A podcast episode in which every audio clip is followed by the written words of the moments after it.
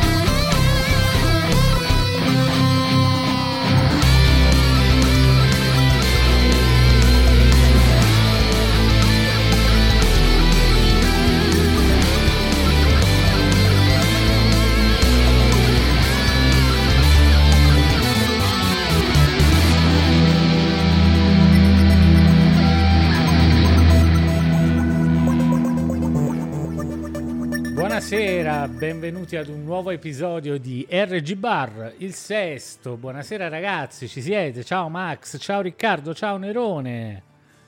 Ciao ragazzi. Ciao a tutti ragazzi, buonasera. Buonasera, buonasera ragazzi. Stasera un graditissimo ospite con noi, Leonardo Vettori. Buonasera Leonardo. Buonasera, buonasera a tutti.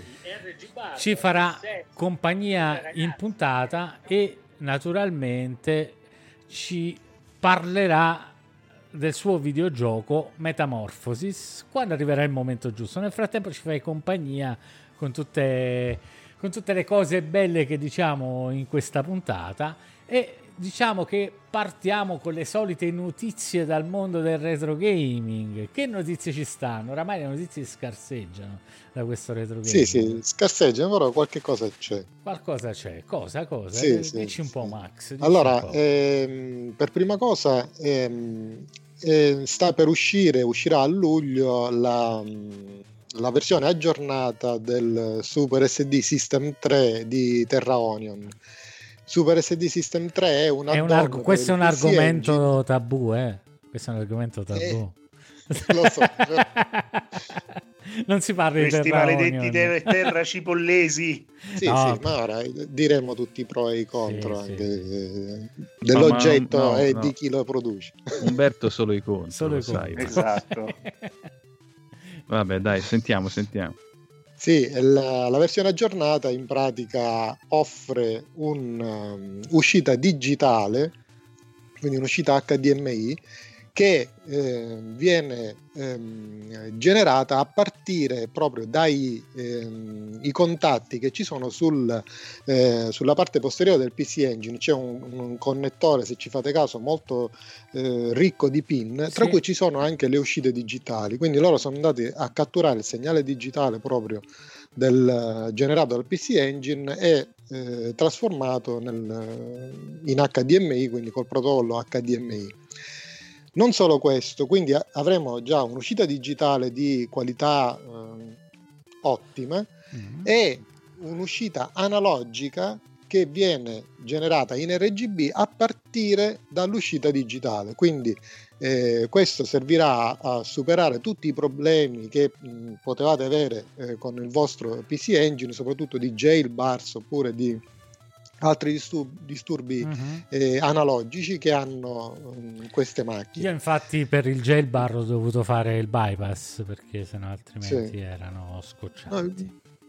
il mio, almeno collegato su CRT, diciamo, Ma sono veramente CRT le jailbars non ci stanno, le jailbars si non vedono, si vedono proprio. si vedono su LCD le jailbars. No, mentre su, col Mega Drive le vedo. Sul, Ma riesci sul a blu. vedere le jailbars sul CRT, sul serio. Sì, sì, Veramente? col Mega Drive. Come Occhio fai? di falco proprio. Com'è possibile? eh. No, Ma- eh, occhio di falco. occhio Allora, di falco. Ci sono, ci sono state diverse revisioni hardware del, del Mega Drive. Infatti, ho Sì. un Mega Drive giapponese che ha queste jailbar sottilissime sul colore blu Mhm. e un Mega Drive invece PAL trasformato con eh, i ponticelli in, eh, in NTSC che invece ha un- una qualità video perfetta Ok, sì, proprio sì, sì. ci su- sta. sempre su I, CRT I vecchi Mega Drive giapponesi hanno un sacco di jailbar e io non le ho risolte neanche col bypass, la verità, quindi... Eh, eh, Però vabbè, strano... comunque non dà, su eh, CRT non dà eh, fastidio. dico, è strano che tu le veda su CRT perché io jailbar su CRT solo non, sul non blu solo sul blu Sul- ma quelle ce l'ha molto sul blu e, e sul verde. Sul verde ce ne ha molte. Poi per il resto, no, sul magenta. Il mio ce l'ha pure sul magenta, un sacco proprio. Però vabbè, insomma. Beh, comunque, stesse di. non mi farà andare a controllare perché poi Eh, ci infatti. manca anche che poi Eh. mi fisso e le vado a guardare anche sul Max, ti- Mamma per carità, non lo fa le- che, che- che poi diventi pure tu con la storia delle palme che respirano. Ti Sì, prego, sì. ti prego, ti prego. Vai a controllare fare. che ci sono e vedi che le palme, guarda bene le palme, che le palme respirano. Guarda, guardale come si Eh, gonfiano. questa è una cosa, palme. è una Sì, ma cosa perché sono vive, vedi? Eh, eh, sì. Il CRT Esatto. rende le immagini vive proprio. Eh. No, è, palme no, no, non c'entra. È il punteruolo, quello che ha fatto fuori tutte le palme italiane. Il punteruolo Infatti. rosso. Per questo che si gonfia la palma. È una ragazzi. cosa, eh, diciamo che è una è un'autoreferenzialità che Leonardo non può capire perché siamo un po' fissati con eh, la qualità dell'uscita video, no? Eh, la geometria, questi fatti qua sui CRT. Vabbè, se vi chiamate RGB un motivo ci sarà. no? Eh beh, sì, hai ragione. e quindi ci facciamo, ci facciamo delle pippe che sono allucinanti, cioè veramente. Eh, e andiamo Ognuno in si fa le loop. pippe come gli torna meglio. Eh, hai ragione, anche tu hai ragione. Verissimo. Verissimo. E quindi se Eh, riuscite a comprarlo, questo è un bell'oggetto, se riuscite a comprarlo. Sì, ancora, ancora non, non ho completato perché ha anche Ah. altre caratteristiche. Il Super eh, Graphics, vero? Cosa? Sì, ha Super il supporto per il Super Graphics Ah, eh, perché monta un FPGA di, di livello superiore rispetto a quello che era montato pre- nel- nella versione precedente. Sono riuscito a, in- a implementare il supporto al Super Graphics e pare che ehm, aggiunga solamente eh, quelle, le funzionalità dei chip che ha in più il Super Graphics rispetto al, al PC Engine.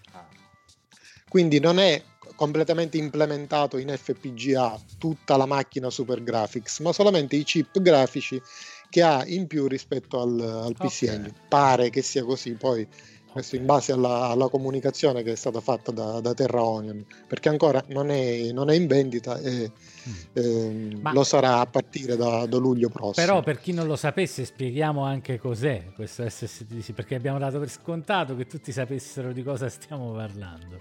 Sì, sì, è un add-on per il PC Engine che serve eh, per ehm, leggere eh, tramite una SD card tutti i giochi del, eh, siano essi su UCard, siano essi su eh, CD,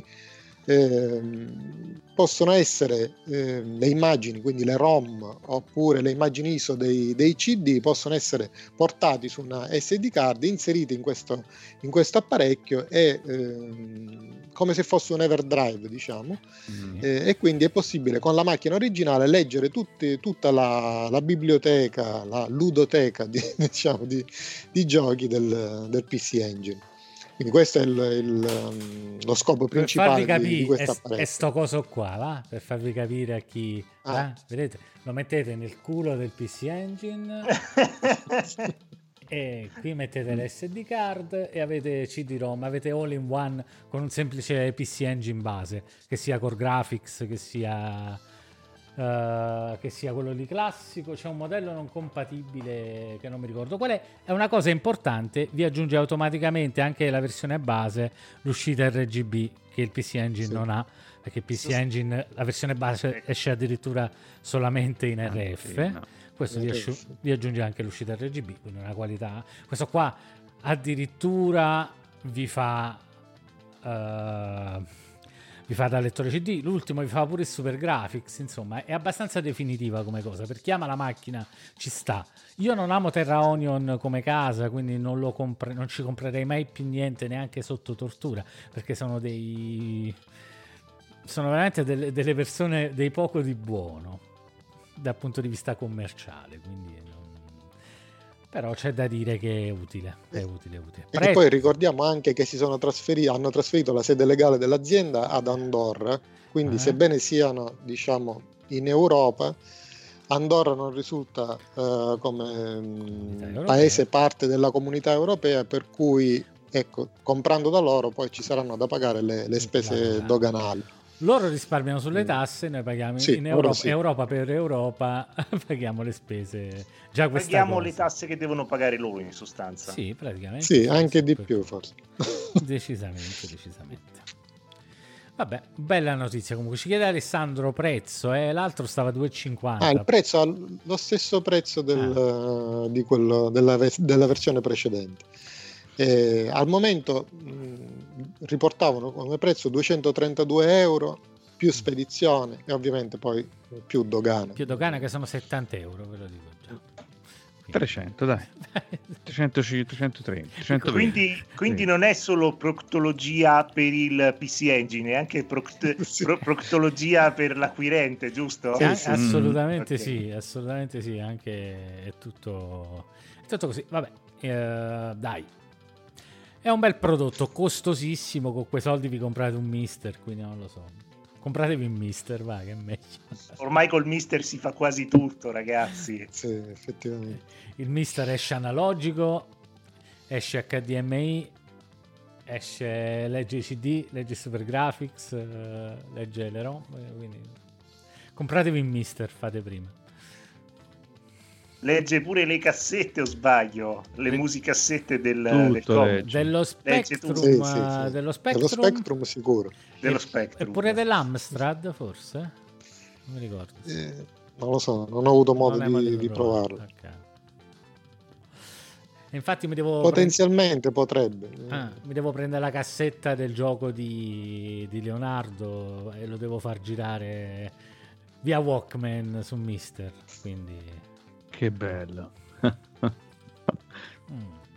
Io, io ho provato da un cellulare, mettendo il file WAV nel cellulare e inserendolo nello Spectrum.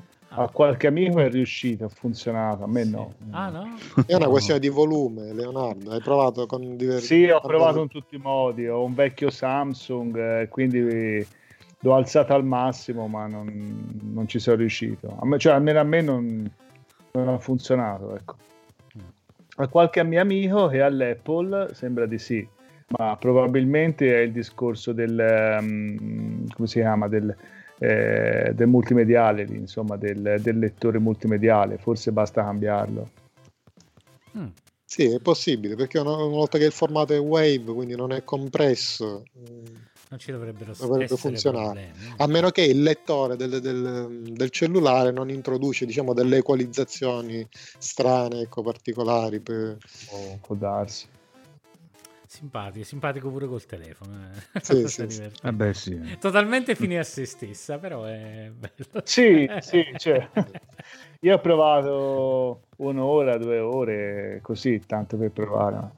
tanto per riprovare l'emozione di vedere le strisce Sì, che sì. vanno bene, no? Eh, beh, Mhm. sì, sì. Ogni tanto si può Ah, fare. ma la SD card è molto più comoda. ecco. Eh, Direi, sì, direi, direi. direi. Direi, direi. Oh, che altre notizie ci sono? Allora io non... Allora, un'altra notizia è un- uno schermo IPS per ehm, il Game Boy Advance primo modello. Mhm. Primo modello, quello là, diciamo, non quello Sì. che si apre, quello SP, Quello quel modello, orizzontale, eh. il primo modello che non era Eh. retroilluminato. Quindi se avete un vecchio Game Boy, Game Boy Advance e eh, volete cambiare lo schermo con uno schermo IPS, questo nuovo kit che è prodotto da mm, Ma- Macho Nacho eh, Bel nome. Praticamente vi, vi fornirà un- uno schermo che è della, della, mm, LG, quindi di qualità, di ottima qualità, e ha anche un- una particolarità, quella di eh, fornire al Game Boy un'uscita composita, video composita, che eh, attraverso, mh, attraverso la porta link del Game Boy. Sì. Quindi il- la scocca del Game Boy cioè, non verrà toccata, sarà perfettamente eh, diciamo integra come, come l'originale, Mm. e però inserendo un cavo che viene, viene dato insieme a questo kit, insieme al, um, al display, eh, Mhm. questo cavo avrà da um, un'estremità la porta link del, del Game Boy Advance e dall'altra estremità ehm, dei cavi RCA, degli spinotti RCA Mhm. ehm, video composito. Eh, non è nemmeno difficile l'installazione perché ho visto un video, si tratta in pratica di collegare il, il display IPS tramite la solita piattina eh, in plastica Mhm. e poi di saldare 5 fili. Sono 5 fili da saldare però in posizioni non particolarmente critiche, quindi non sono piedini di, di integrati, ma solamente su delle piazzole che sono sul, um, sulla scheda madre del, del Game Boy. Quindi mh, sto e costa anche, non costa tanto perché costa sui 70 dollari, quindi poco più diciamo di un, un, eh, LCD IPS per, per Game Boy Advance. Può essere una cosa carina ecco, Sì, per, ok. per dare nuova vita al, Mi dispiace per l'uscita, l'uscita composita, avrei preferito non ci fosse nulla. Avrei preferito non ci fosse nessuna uscita. Eh, vabbè, non la usi. Eh, no, mi dà fastidio, non- non mi interessa. No, a me è sembrata una cosa, No, no, è una cosa simpatico carina, ecco, anche per, chi perché- deve, per chi deve modificarlo. certo, non è, non è il primo schermo IPS che esce per il Game Boy Advance, No, ce no, ne no, sono no, diversi. eh, quindi- Io addirittura ne ho comprato uno che ancora devo fare. Cioè, ho comprato un Game Boy Advance tipo vecchio per montarci questo Sì. schermo qui. Però gli voglio fare anche la mod con la batteria perché con le pile non ce la faccio. Quindi sarà una cosa che forse un giorno farò. e questo qua però è interessante. Però per- perché questa uscita composita? Perché questa uscita Eh, composita? Forse era quella più semplice da, Sì, da assolu- realizzare. assolutamente sì, però è triste tutto ciò. Sai perché? Andava, se la faceva RGB, gli- andava dietro a tutti quei famosi consolizer che vengono venduti a prezzi sì, folli. sì, no? esatto. È Se vero, usciva sì. RGB li affondava tutti, hai capito? E mi faceva anche, anche piacere. Quindi, vabbè. E niente, niente. pa. E poi GBA un'altra, GBA DVI, un'altra notizia. Che, che cos'è GBA DVI? Ah, no, no, quello non, non c'è più. Non c'è Vedi. più, è morto. C'era e ora non c'è più. È nato e morto nel giro di una, di una trasmissione. È un progetto, bene, è un progetto ritenuto nato morto. era sì, era, sì, era un'altra notizia riguardante una modifica per Game Boy Advance con l'uscita di VI, però è sempre una consolizzazione di Ah, quelle ok. che abbiamo Ah, visto sì. e rivisto. Dai, allora 100 non ne parliamo. Non se la merita, non se Il la merita, Max. è fatto bene. migliore... il miglior danno, vai. No, invece un'altra cosa che mi ha fatto piacere che ho, che ho letto proprio oggi è mh, quella di, eh, di questo Rob Smith che ha realizzato un, eh, un lettore floppy per Amiga USB.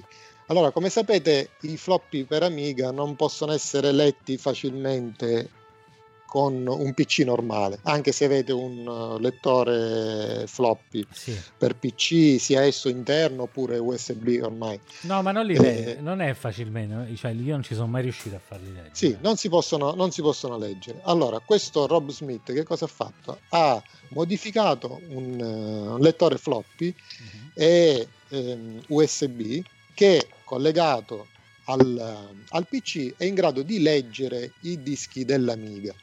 Mm. Ora lui ti dice come, come farlo perché l'ha fatto tramite Arduino, quindi c'ha tutta una sezione del suo- della sua pagina che si chiama amiga.robsmithdev.co.uk Mhm. e quindi ha una parte del, eh, che- della sua pagina web dove spiega, il suo sito web dove spiega come realizzarlo in casa, se siete un po' pratici di, eh, di saldature, non è nemmeno tanto complessa, è fattibile Mhm. eh, per, farselo, per farselo in casa, oppure lui eh, lo vende eh, con un prezzo che è tra le 60 e le, sest- eh, le 70 sterline questo, questo floppy USB che è possibile collegarlo al PC e fare il backup di tutti i propri floppy anche vecchi dell'Amiga. Mm. E non solo, la cosa più importante che mi è piaciuta molto è che eh, collegandolo al PC eh, tramite una versione modificata dell'emulatore WinUAE,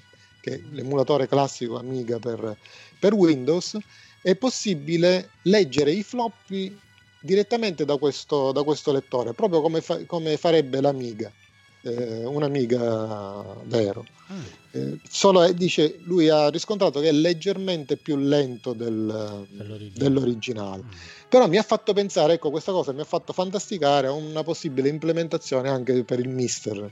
che potrebbe essere, ecco, potrebbe essere in qualche modo fattibile, non sì, so. Sì, sì. Direi, Potrebbe essere una mm. cosa carina, come c'è la porta, parlavamo prima della porta, ehm, l'ingresso audio per collegare un registratore a cassetta e leggere le cassette dello Spectrum o di un'altra macchina dell'epoca, collegare direttamente e leggere i dischi del, dell'Amiga che sì, magari per i giochi, ecco, lasciano il tempo che trovano perché comunque ehm, le immagini di questi dischi sono un po' disponibili anche di, di, dei dischi che abbiamo noi originali sono disponibili in qualche modo in rete. Però ecco se abbiamo dei vecchi floppy dove avevamo eh, realizzato delle immagini delle, dei testi o comunque dei programmi anche realizzati da noi e sono eh, ormai buttati lì nel cassetto da, da anni è possibile anche, sarebbe possibile leggerli mm. eh, direttamente. Penso che possa essere una cosa,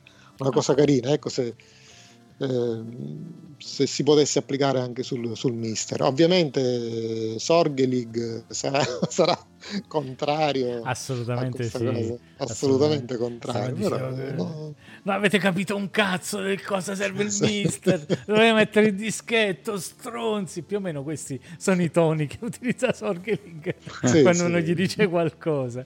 Però insomma, poi alla fine le fa le cose, quindi boh, potrebbe anche evitare di arrabbiarsi.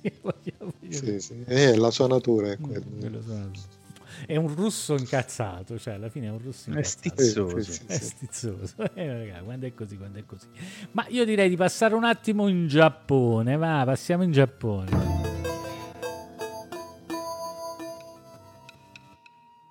Eh, Riccardo, di che ci parli questa volta? Con le, i tuoi ah, racconti ah, sì, dal paese del sol levante, che, di che ci racconti? Ma stasera vi, vi vorrei un po' parlare del, della sicurezza in generale in Giappone, o meglio in Giappone. Io vi parlo sempre per le esperienze, l'esperienza mia che è stata là per un periodo abbastanza lungo, quindi eh, io eh, sono stato per la maggior parte del tempo nella città di Kyoto e quindi vi posso parlare della città di Kyoto, qualcosa anche di, di Tokyo, però principalmente lì. Uh, premessa, Kyoto è una città piuttosto tranquilla, io ho sempre praticamente um, frequentato la parte centrale, quella più turistica forse, però mi sono addentrato anche nelle, ehm, nelle periferie. Ora tutti avrete un po', un po' l'idea, ecco, insomma, del Giappone come un paese tranquillo, dove c'è un, cer- un certo mantenimento dell'ordine pubblico, dove si trova sempre una certa disciplina, un po' in tutti gli strati sociali, in tutti gli ambienti urbani ed effettivamente è così. Ve lo posso assicurare perché, insomma, io in un anno che sono stato là non ho mai avuto dei problemi uh, né dal punto di vista di microcriminalità oppure ho, ho um, um, visto atti più o meno di, di scippi, queste cose un po' diciamo di, di, criminalità leggera. Tranne il signore che ti ha molestato, vero? Non mi ha molestato, non ho capito se mi prendeva per i, per i fondelli oppure mi... Ora Leonardo non può... dovresti andarti a ascoltare tutti i nostri podcast. Comunque no, in estremo... Poi, no, sai, no, in... no, no. sono stato anch'io, quindi sì, insomma, hai visto poi a botta per un occidentale vedere eh, città ordinate, pulite, dove tutti stanno al loro posto, dove tutti sembrano dotati di una gentilezza quasi sovraumana, quasi divina. Insomma, ma dove sono capitato? In un asilo a modello urbano. No, no, ma l'ho visto, è una gentilezza finta, però è bellissima. Sì, sì, Poi tutto questo poi si eh, rispecchia un po' nell'ordine sociale, almeno quello di facciata. Eh, quindi si ha una percezione di, di, una certa sicurezza dal punto di vista della um, criminalità, oppure proprio quando giri per le strade, ma vi dico non soltanto a, a, orari abbastanza frequentati, ma anche a notte fonda. Me è capitato di tornare a casa a piedi, passare anche per zone totalmente di deserte, residenziali oppure zone commerciali e non ho mai subito parte che insomma un occidentale di 1,90 quasi eh, grosso che insomma già capisco se tu fossi stato una studentessa giapponese sì, oppure con la gonnellina no, però una, una, una, ragazzotta occidentale sai loro hanno poi una, una, certa reverenza per il modello occidentale sia maschile che femminile. Quindi sono sempre incuriositi e spesso quella curiosità si eh, Riccarda, la biondona, eh... la biondona, italiana da scalare di 1,90 m da la parte Riccarda, del giapponese fa come Fantozzi, tira fuori la lingua mm. quindi da quel punto ma anche nelle metropolitane per esempio a parte che chiudono a una certa ora mi sembra vabbè dipende da dove sei ma insomma tra le 11 e mezzanotte C'è chiudono il famoso ultimo treno sì, sì, l'ultimo treno che insomma è, è, è, noto, è ben noto a tutti, cioè se il salaryman, cioè il colletto bianco giapponese perde l'ultimo treno, briaco, perché appunto sei briaco se perdi l'ultimo treno, ti devi accontentare o di un capsulotello oppure di dormire su una panchinaccia fino alla mattina per ritornare al lavoro, sudicio madonna di sa che, che puzzi come, come una... mamma mia. Quindi, però ecco, non ho né visto né subito nulla.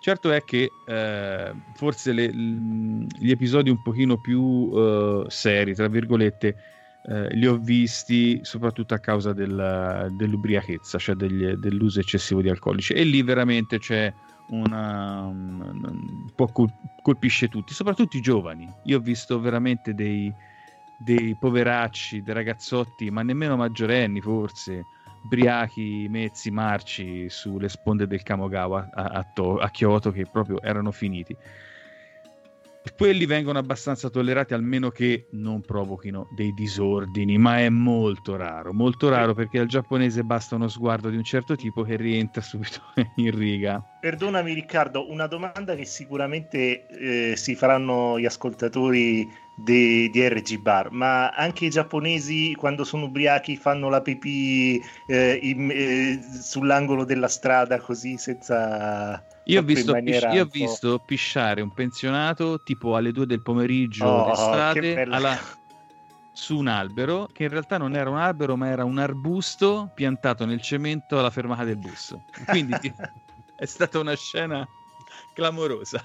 Cioè, ho detto, ma veramente sta facendo la pipì in mezzo ma questo è persone? tollerato oppure... Sì, è tollerato nel senso, non è tanto tollerato, ma è mh, mm, più o meno fintamente ignorato non sono fatti miei, quindi sì, non, sì. Me, non, Me, ne curo, faccio finta di niente e via. Non Vabbè, è che ragazzi, c'è una condanna sociale, ecco. Si vede che anche il pensionato giapponese ha problemi di prostata, dai. Eh, cioè, sicuramente sì. Però poi... vale per tutti. Eh, poi c'è, insomma, l'età media giapponese, dei giapponesi è abbastanza alta, quindi c'è una quantità di shirba, come le chiamano loro, i silver, molto ah. alta. Ma tornando appunto all'argomento principale, eh, ce n'è poca di criminalità. Ma perché c'è poca criminalità? In realtà i, i presupposti per uno sfogo, diciamo, di disagio sociale ci potrebbe essere perché eh, non si vede alla luce del sole, ma in Giappone ci sono dei problemi soprattutto di disoccupazione molto importanti. Eh, nella società giapponese perdere il proprio lavoro è un uh, motivo di vergogna e di, isoli- di, isolamento, anche di autoisolamento da parte di chi perde il lavoro, perché è come se perdesse il proprio status sociale. In Giappone azienda e lavoratore eh, na- for- nascono, vivono e muoiono insieme. In quanto... Si ammazzano i salarymen, giusto? Si, si buttano sì, giù dai sì, palazzi sì. per queste cose qua addirittura. Sì, La eh, vergogna arriva... è fortissima si arriva anche a molto abbastanza spesso a episodi, a episodi di questo tipo ma ai piselli diciamo... è bello come? si arriva ai piselli mi fa ridere no. è un argomento triste fai, fai bene a sdrammatizzare Umbe Però dietro a questo c'è un forte disagio, per esempio anche eh, normalmente non si vedono i senza tetto, ma perché sono, tra virgolette, confinati in determinate zone del, del tessuto urbano, sotto i ponti oppure in dei parchi pubblici. Devo dire, non sono paragonabili alle persone con questa difficoltà. Anche loro Italia. però molto ben organizzati. Eh, sì, infatti, sono... Sembrano dei ca- de- di gen- gente che fa il campeggio, campeggio più che... Eh. Sì, guarda, si avvicinano molto. Io ho trovato dei, dei, delle sistemazioni di queste persone veramente di, dignitosissime con tutte le loro cose, non danno noia a nessuno e quella è, è la loro fetta sociale, diciamo. sono in quel, incastonate in quel, in, quel livello lì, diciamo, in quella piccola particella. Ma al di là di questo, chi è che ga- può garantisce questo ordine, questa, questa armonia più o meno fittizia? Voi direte, vabbè, ci saranno le forze dell'ordine, ci sarà la polizia. Sicuramente sì, c'è. Ci sono i Coban, cioè questi piccoli presidi di polizia molto ah. presenti sul territorio, molto ehm, capillari. Il poliziotto di quartiere. Eh, praticamente sì, ragazzi. Qua là c'è una, una, quantità di poliziotti impressionante, ma tipo c'è il gabbiolino del tuo, ehm, del tuo quartiere, c'è il gabbiolo con due ehm, poliziotti dentro, eh, che qualsiasi cosa tu gli chieda loro non la sanno si trovano in difficoltà, un po' perché sei, vabbè, io sono accidentale, quindi, quindi vai a chiedere delle cose che normalmente si, si chiede un ufficiale delle forze dell'ordine in un altro paese. Cioè dice, oh guarda ho smarrito questo, oh guarda ho avuto un problema, eh c'erano dei due che si picchiavano. Questi rimangono sempre un po' così, come di, ma come lo chiedi a noi? Ah, che, che, chi lo devo chiedere, scusa? Però che pensano fanno, soprattutto, scusami, io ho visto fanno? le maggiori attività loro sono quelle di controllare il traffico delle bici Ah. Controllare, per esempio, se ci sono due in bici è vietato in Giappone, in due non puoi andare in bici. Ah, certo. Eh. Oppure ti controllano il numero. Il verbale, no? subito. Eh, no, no, ti, ti richiamano verbalmente anche un, con un tono molto da buon padre di famiglia. No, guarda. Eh, sulla vuole... patente. Sì, oppure se c'è il fanalino rotto, ti fermano. Eh, insomma, fanno operazioni di questo tipo. Il La pistola ce l'hanno? No. No, no, no, no, no. Ma io non gli ho visto nemmeno manganelli, c'erano tipo delle asticelle, non mi ricordo. da orchestra, tipo. Tipico dei giapponesi, insomma. sì, no, ma Sicuro veramente... che sono, sono, sono, asticelle, non sono viola e un po' più lunghe magari. Ma non lo so, cavolo. Quindi chi è che garantisce effettivamente la, l'ordine e la sicurezza all'interno di un, di, di un quartiere? E purtroppo, eh, purtroppo sì, eh, c'è la malavita organizzata che è fortemente inurbata, è fortemente vicina, mh, diciamo ufficiosamente, ma comunque alle alte sfere del potere, quello um, ufficiale. E quindi se c'è qualcosa che non va all'interno del quartiere, perché qui parliamo di quartiere, in quanto ogni quartiere più o, gra- più o meno grande che sia, è controllato da una famiglia, che ha proprio il suo quartier generale all'interno di questa, di questa parte della città. E queste per... noi. Eh sì, ecco, appunto, alla fine...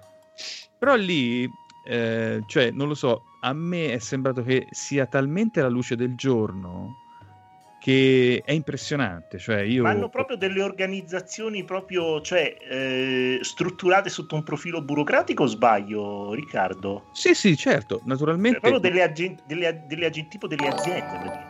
Sì, chiaramente sono delle aziende. Ringraziamo Chiactus per dietro... l'iscrizione al canale e lo salutiamo anche che c'è scritto Wela, arrivo e si parla di suicidi. Quindi... no, no, no, no. grazie Chiactus. E quindi, insomma, loro sono all'interno appena c'è un problema. Basta uno sguardo o una passeggiata di questi figuri qua, vestiti in maniera stravagante e con tre o quattro falangi in meno, che state sicuri che la bicicletta riviene fuori, i tipi eh, ubriachi si fermano. Dico, insomma, se avete un problema, contate le dita, insomma, prima di chiedere. Appunto. uh, mamma mia, brividi sulla schiena. Eh, sì, è un po' triste. Cioè, c'è il, il fatto positivo che veramente eh, sembra di essere una cittadina svizzera di quelle super eh, ordinate, però c'è il rovescio della medaglia che Se la ci Yakuza pensi, però gestisce anche Siga, eh. Non so se avete sentito, cioè ma sì, sono queste, queste cose qua. Ma tutti hai visto Leonardo quando sei andato in Giappone? I Jido Ambaiki, cioè dis- qualsiasi tipo di distributore automatico di qualsiasi cosa. Io mi ricordo quelli del caffè. Ecco, allora, Era pieno di distributori Boss. di caffè. Sì, boss, poi ci sono tutti. Quelli sono tutti in mano controllati dall'agenzia, no, agenzia, scusa, dalle organizzazioni malavitose. Sono, sono tutti controllati da loro. Te pensa che, che reddito, che, che flusso di denaro già con quelli qualche riescono a parte devono guadagnare anche loro, no? Ma certo. E, Io mi ricordo la pubblicità di Tommy, G. Lo- Tommy Lee Jones eh, boss. che faceva la, pos- Sì, la sì. pubblicità del caffè e gli avevano fatto un po' gli occhi a mandorla, no? Sì, sì, c'è questa usanza di riciclare gli, att- gli attori occidentali, cioè non riciclare, insomma. Sì, Però- gli fanno gli occhi a mandorla. E una volta, quan- mi sembra era da quelle Come parti. gli fanno gli Kyoto- occhi a mandorla? Sì, sì, le- sì, no, ma ricordo- scherzando? ma- Eh, no, no, fu- non sto scherzando. Una volta, non mi ricordo se era a Kyoto o a Osaka, mi giro e vedo questa immagine di Del Piero enorme con gli occhi a mandorla, no, non troppo a mandorla, eh, se no, Ma cioè- con Photoshop, Grandioso. tipo? Sì, Sì, certo. basta- Ah no, basta pensavo, pensavo facessero il memino quello de- di- della Unziker che tira gli occhi a destra e a sinistra. No, no, no, no, li, li- li photoshoppano, li rendono sì, li sì, pochino, E diciamo. normalizzano per, bella per il cosa. loro immaginario. E perché Jean Reno che fa Doraemon? Ah, No, bellissimo! vabbè. Cosa hai Lasciamo tirato stare, fuori, lasciamo Riccardo? stare, ragazzi. Ma quanto è bella quella pubblicità, mamma mia! È tipo, un, è tipo non lo so, so- sono eh, tipo 10 minuti di episodi di pubblicità di Sì, Doraemon sì, sì, con Nobita. Ma Sì. è fenomenale, fenomenale. fe- Che praticamente c'è Nobita che è cresciuto, che è un povero sfigato e eh, richiama per l'ennesima volta dopo non so quanti anni coso come si dice Doraemon e Doraemon esce fuori dal cassetto ed è Jean Reno cioè eh, voi immaginate il Jean Reno quello di Taxi o il Jean Reno quello di ehm, eh, dai quel gioco di Capcom eh, che hanno fatto qualche anno fa Onimushi. eh, Onimusha, lui, lui, però tranquillissimo, cioè, e dici adesso tira fuori una spada e, e- e taglia a pezzi tutti, però è, è fant- fantastica, cercatevela. Sì, sì, molto È bello. la Andate a pubblicità vedere della, anche- non mi ricordo, di, di una Andate a- macchina. Sì, Andate macchina. a vedere anche le pubblicità di Tommy Lee Jones che vende il caffè.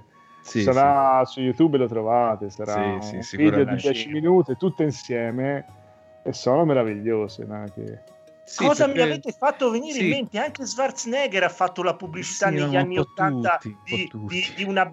No, ma sono bellissime che lui fa tipo il genio della lampada e eh, fa la pubblicità di una bibita di quelle, di quelle per dare l'energia, non mi ricordo come si chiama, in Giappone che eh, probabilmente l'ha fatta e gli avranno detto negli anni 80, gli avranno detto sì sì tranquillo la facciamo, poi non ti preoccupare, non la vedrà nessuno in Occidente, però 30 anni dopo è uscita su YouTube anche questa cosa qua. È inevitabile. Inevitabile. Quando c'è il mutuo da pagare va da tutte le parti. no? Assolutamente. Sì, sì. E quindi, insomma, ragazzi, se andate in Giappone andate tranquilli. Almeno di quello non vi dovete preoccupare, insomma. A parte dei, dei poliziotti coglioni. Sì, state- Non chiedete mai niente a nessuno. Va bene. Andate direttamente dalla Yakuza Mm, mm. o almeno giocate il videogioco così li finanziate direttamente tramite Siga. Riccardo, ma senti, ma questi della Yakuza hanno anche tipo uno slang particolare, un accento particolare quando parlano, che tu sappia? Beh, sì, si va, utilizzano sempre i vari registri della lingua giapponese, quindi quando si rivolgono magari al, allo- al capoclan, quindi c'è il massimo rispetto. Però sì, mi sembra che ci siano dei, dei mm, dialetti particolari o comunque dei modi molto particolari. Sai, quelli molto rozzi che si sentono anche nei videogiochi eh, che parlano praticamente per mugugni. Una cosa del genere. Vabbè, ma i giapponesi normalmente parlano così. Sì, sì. E quelli Eh, stanno, sì. stanno sempre incazzati gli Yakuza. Sì, eh. sembra che sono sempre pure! Non Capito? Mugugnano, mugugnano, mugugnano. Però io sono convinto che se invece arriva uno straniero e gli chiedo una cosa, secondo me sono gentili. Non so perché ho questa idea. Hai mai provato a chiedere un'informazione Sì, sì. a uno Yakuza? Sì, sì. Sì. No, ah, no Yakuza? No, lo Yakuza io lo, quando l'ho riconosciuto me ne sono tenuto alla larga, tranne in un'occasione.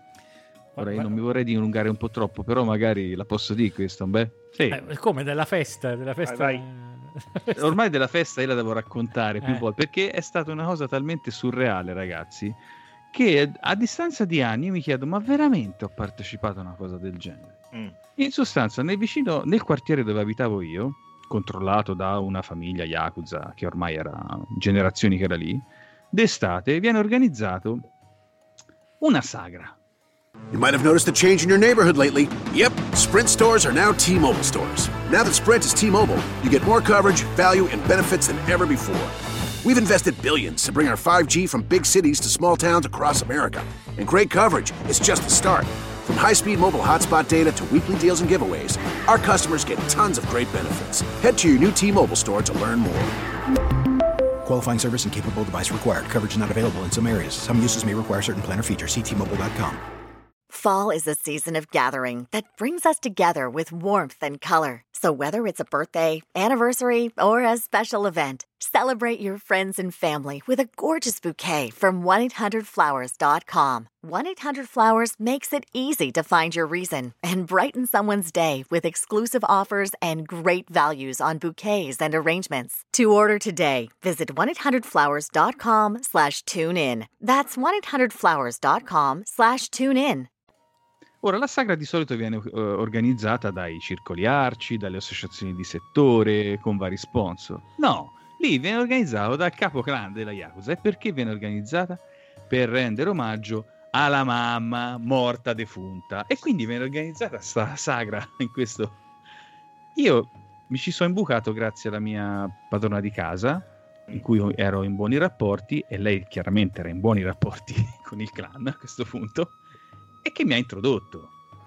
Quindi mi ha presentato e, e poi entri dentro al, in questo, nel, nel quartiere che è tutto addobbato a festa, ci sono, come si vedono anche nei cartoni animati giapponesi, c'è lo stand dei pescetti, lo stand dell'unagi, lo stand della... insomma tutto lo street food tipico giapponese.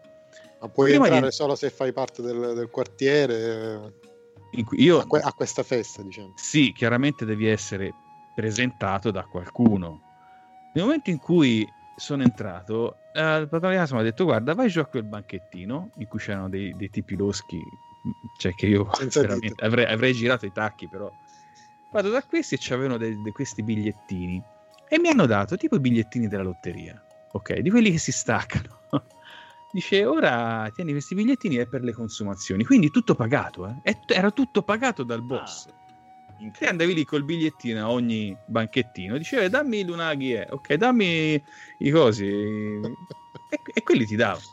Però prima di tutto questo, ho detto, mi raccomando, però prima di iniziare a andare dentro, vai lì che c'è l'altarino e porgi saluti alla, alla mamma Ma i, del so- boss. i soldini. Cioè, No, no, niente soldi. No, no, niente soldini. C'era l'altare, altare buddista, Ah, e io sono andato lì davanti, mi sono inchinato, come si fa appunto la cerimonia buddista. Cioè, eh, ho, ho, ho por- ho porto, posto, insomma, ho fatto i miei ossequi alla signorina, alla signora Signora. del boss. E poi ho iniziato a girellare in questa, in questa festa e tutti e le varie bancarelle erano gestiti dai membri della Yakuza. Quello che gli mancava tre falangi, quell'altro la sfregiava nel viso, un altro che gli ballavano le mani perché si vede che aveva avuto qualche, qualche sfregio in qualche nervo. Cioè, cioè io ho detto, ma...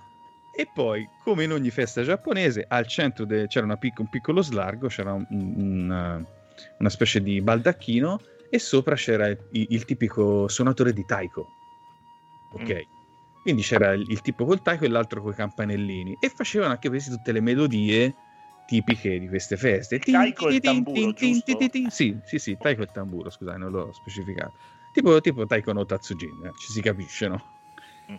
E insomma, questi cominciano a suonare e la gente comincia a ballare in tondo. Tant'è che anch'io mi sono, mi sono messo lì. io sono andato là e ho voluto provare tutto, quindi anche il ballo alla festa mafiosa me lo sono fatta anch'io. sì. E a un certo punto mi indicano un tipo ed era proprio il, um, il, capo, il capo banda lì, un affarino, un traccagnotto piccino di una cinquantina d'anni, però che si vede che c'aveva la violenza nell'occhio, quella. si vedeva che veramente ne aveva fatte di cotte e di crude. La cattiveria. Sì, certo. Eh, e poi vedo anche degli altri occidentali vicino, tra cui un traccagnotto americano tatuato, già, perché erano tutti tatuati, eh ragazzi, tutti tatuati. Dei, tatuati, dei tatuaggi che quando le vedi nei film, cavolo belli, ma quando le vedi dal vivo addosso a queste persone, fanno paura. Da una parte ti, ti, ti freddano, dall'altra dici cazzarola però. E poi c'era anche, c'era anche un occidentale che era stato assoldato dal clan. Mm, era, mi sembra un australiano, anche questo mezzo, mezzo sgraffiato nel viso. Insomma, vedi queste persone non, non limpide. E poi c'erano degli altri occidentali invece che non avevano, c'erano più le fattezze e le movenze di quelli coi sordi e infatti sono venuto a sapere che quelli erano i tipi uh, israeliani con cui il boss faceva i soldi. Mamma mia. Quindi c'era questo universo surreale intorno a me che girava, ero tra l'affascinato, l'inorridito e ho provato tutto, eh, ho finito tutti i bigliettini chiaramente e poi mi sono ritornato a casa. Ho fatto anche delle foto, qualcosa sono riuscito a fare. Ricca, tu non te ne sei neanche accorto, ma hai partecipato a una riunione di lavoro dove chissà quanti soldi sono stati spostati sì, a destra e a sinistra. È stata un'esperienza esperienza veramente della vita, una delle più forti che ho fatto là. Ok, ho concluso, ragazzi. Non ti è mai venuto in mente che quei bigliettini potevano essere pizzini? Eh, eh. Eh, eh. eh, pizzini a chi le davo? Al tipo eh, so, che dava, che dava la Macedonia d'ananas senza le falangi. Dai, a chi le davo? No, no, lì gli affari si facevano o prima, si sono fatti prima o dopo. Ma guarda che Riccardo non te lo dirà mai, Leonardo. Il problema è che lui ormai fa parte della Yakuza, quindi no, non può dire. Eh, non ero qui. L'hanno eh. rimandato in Italia. Eh, non ero qui, ragazzi. Ah, è per questo qui. che ti manca una falange. Però, insomma. Eh. Ma certo, uno scusa di 1,90 m, bello impostato. Oh, occidentale, cioè fa, fa, il, fa il gaijin misterioso che, che è al soldo, al soldo, del boss giapponese. Cioè, è tipico, è proprio il tipico stereotipo de, della Yakuza che c'ha tipo l'asso nella manica eh, straniero, come anche nei giochi di ruolo eh, c'è questa cosa. sì, è vero, è vero. Potevo fare l'italiano, che ne so. Bravissimo, bravissimo. Ora io non ah, italiano. Ti conosco, ma ce l'hai tutte. Italia Gingianto! Io? Sì, sì, no, ce l'ho, ce l'ho, tutte le falange, ah, ragazzi. Non vi preoccupate no, che io sgarri non, non vedo, ne ho fatti non lo so. sgarri non ne ho fatti. Per ora, per ora. per questo non lo vediamo Riccardo comunque. Eh, Deve esatto. mantenere una certa riservatezza. Esatto. Protezione eh, testimoni. Acc- io, io, sono, io sono a posto, eh? Guardate. Eccolo. bene, bene. Eh, ma a proposito di Leonardo, ma direi di passare un po' a Leonardo, al nostro ospite, che eh, con, uh, con grande felicità è con noi stasera, però è con noi anche per, uh, per parlarci di un suo videogioco rilasciato per ZX Spectrum. O no, Leonardo? Ce sì, ne vuoi parlare un po'? Parla, sì, raccontaci sì. un po' la storia. Va, eh, poi... Certo, sono qui apposta. Vai. Allora, eh, come tutti, come tanti fin da piccolo, avevo il desiderio di fare un videogioco. E ovviamente io sono un commodoriano. Mm. E, eh, eh, succede. succede. Mi dispiace, mi dispiace. Mi dispiace, ma è andata così. È andata così. Capita anche ai migliori. Capita mm. anche ai migliori. E fin da piccolo ho cercato di imparare a programmare il Commodore 64, la grafica, il sonoro e quelle cose lì. E naturalmente no, non ci sono mai riuscito perché erano gli anni 80, non trovavi informazioni, non le avrei capite comunque perché non le capisco nemmeno oggi. E vivevo in un piccolo paese dove comunque non, insomma non c'era gente con cui parlare o condividere queste cose. Però questa cosa mi è sempre rimasta dentro, mi ha sempre, insomma, sempre fatto rodere, no? E allora capita che qualche anno fa decido di partecipare ad un contest per il Commodore 64 per i giochi fatti con il Seuk perché mi ricordavo che quando avevo 15-16 anni avevo fatto un gioco bellissimo che si chiamava Nucleo 447 e almeno a me sembrava bellissimo, ora me lo ricordo fatto in un certo modo, l'avevo mandato, avevo inviato alla, alla cassetta, alla redazione di Zap e naturalmente non, non me l'avevano cagato, o forse non era neanche mai arrivato, non lo so. so. Io dovevamo eh, chiedere a Sant'Agostino. Eh. No, ma l'ho chiamato, l'ho chiamato. Ah, sì? Sì, sì, No, sì, sì, sì, lo chiamai. Sì, sì, eh, per sentire se c'era un archivio della roba, diciamo, non, non, lo sapeva. Allora andai a ricercare, visto che stavo facendo un trasloco a casa, andai a ricercare le vecchie cassette e ritrovai dei salvataggi, cioè ritrovai le cassette, la cassetta con i salvataggi allora negli anni 80 avere la cassetta era insomma era importante cioè voglio dire eh, eh si campava tutti con 1000-2000 lire cioè avevo queste cassette da 90 minuti no? Queste cose enormi. Sì sì. E, e, e lo carico nel, nel registratore del Commodore 64 e non parte nulla. E poi scopro che sopra quella cassetta ci avevo registrato i Guns N' Roses. Bello. eh. Bello. Sì ma sentiti male probabilmente presi dalla radio eh. no, non lo so. Sì, si faceva tutti. Con, la doppia piastra no, non mi ricordo. E, e quindi cioè, ci sono rimasto proprio male al punto che ho detto decido di partecipare al contest di Baileys. Lo so che è un gioco per, fatto con il Seuk che sono un po' tutti copia e incolla però voglio provare a iniziare e a finire un gioco. Perché iniziare è facilissimo ma finirlo è una delle cose più tremende. È difficilissimo arrivare in fondo. Nel bene e nel male eh, non è che e, e quindi tiro fuori questo, questo gioco Nucleo 448 e vabbè insomma e, e finisce lì insomma arrivo sesto alla competizione però insomma a Richard piace lo modifica un pochino e ci aggiunge la musica.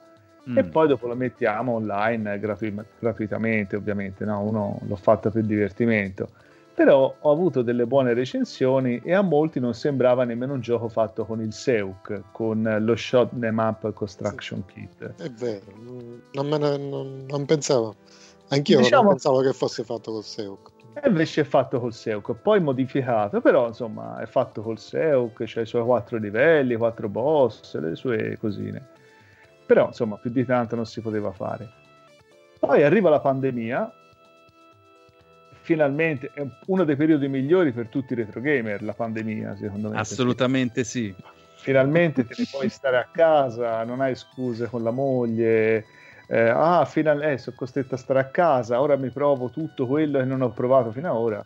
E i primi sette giorni sono bellissimi, poi dopo entri in overdose di vecchi videogiochi e non ci capisci più nulla.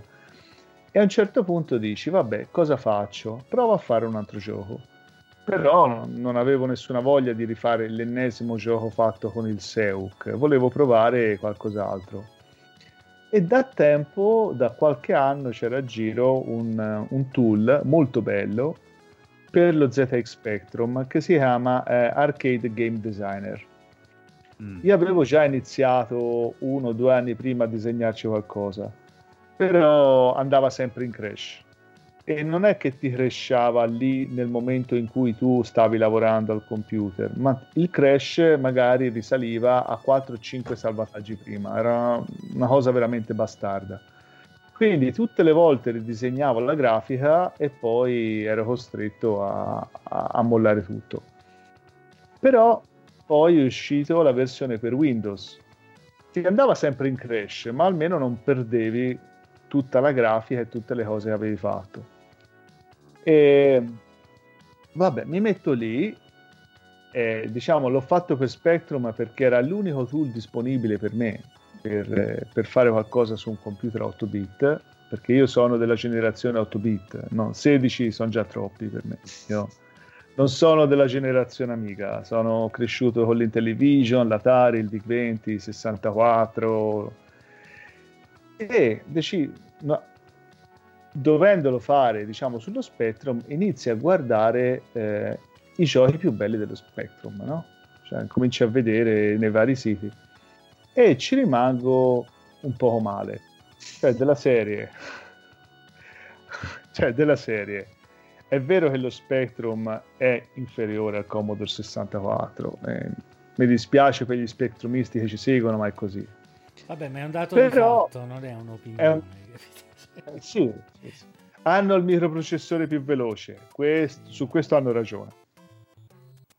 Però, a parte questo, però mh, rimango deluso generalmente dalla grafica. Cioè, quando io parlavo con uno spectrumista e gli dicevo, "Oh, guarda, qui c'è il color clash, eh, sai, è lo spectrum. eh. Vabbè, eh, questi giochi hanno tutti lo sfondo nero, eh, è lo spectrum, no? Cioè, qualsiasi cosa gli dicevi è lo spectrum. E allora mi sono reso conto che tanti giochi sono stati disegnati in quella maniera perché era lo spectrum, no? E quindi ho detto, vabbè, posso fare di meglio, voglio fare delle cose, voglio provare a fare qualcosa di completamente diverso, provo a fare un gioco che sia bello da vedere e ci voglio mettere un sacco di colori.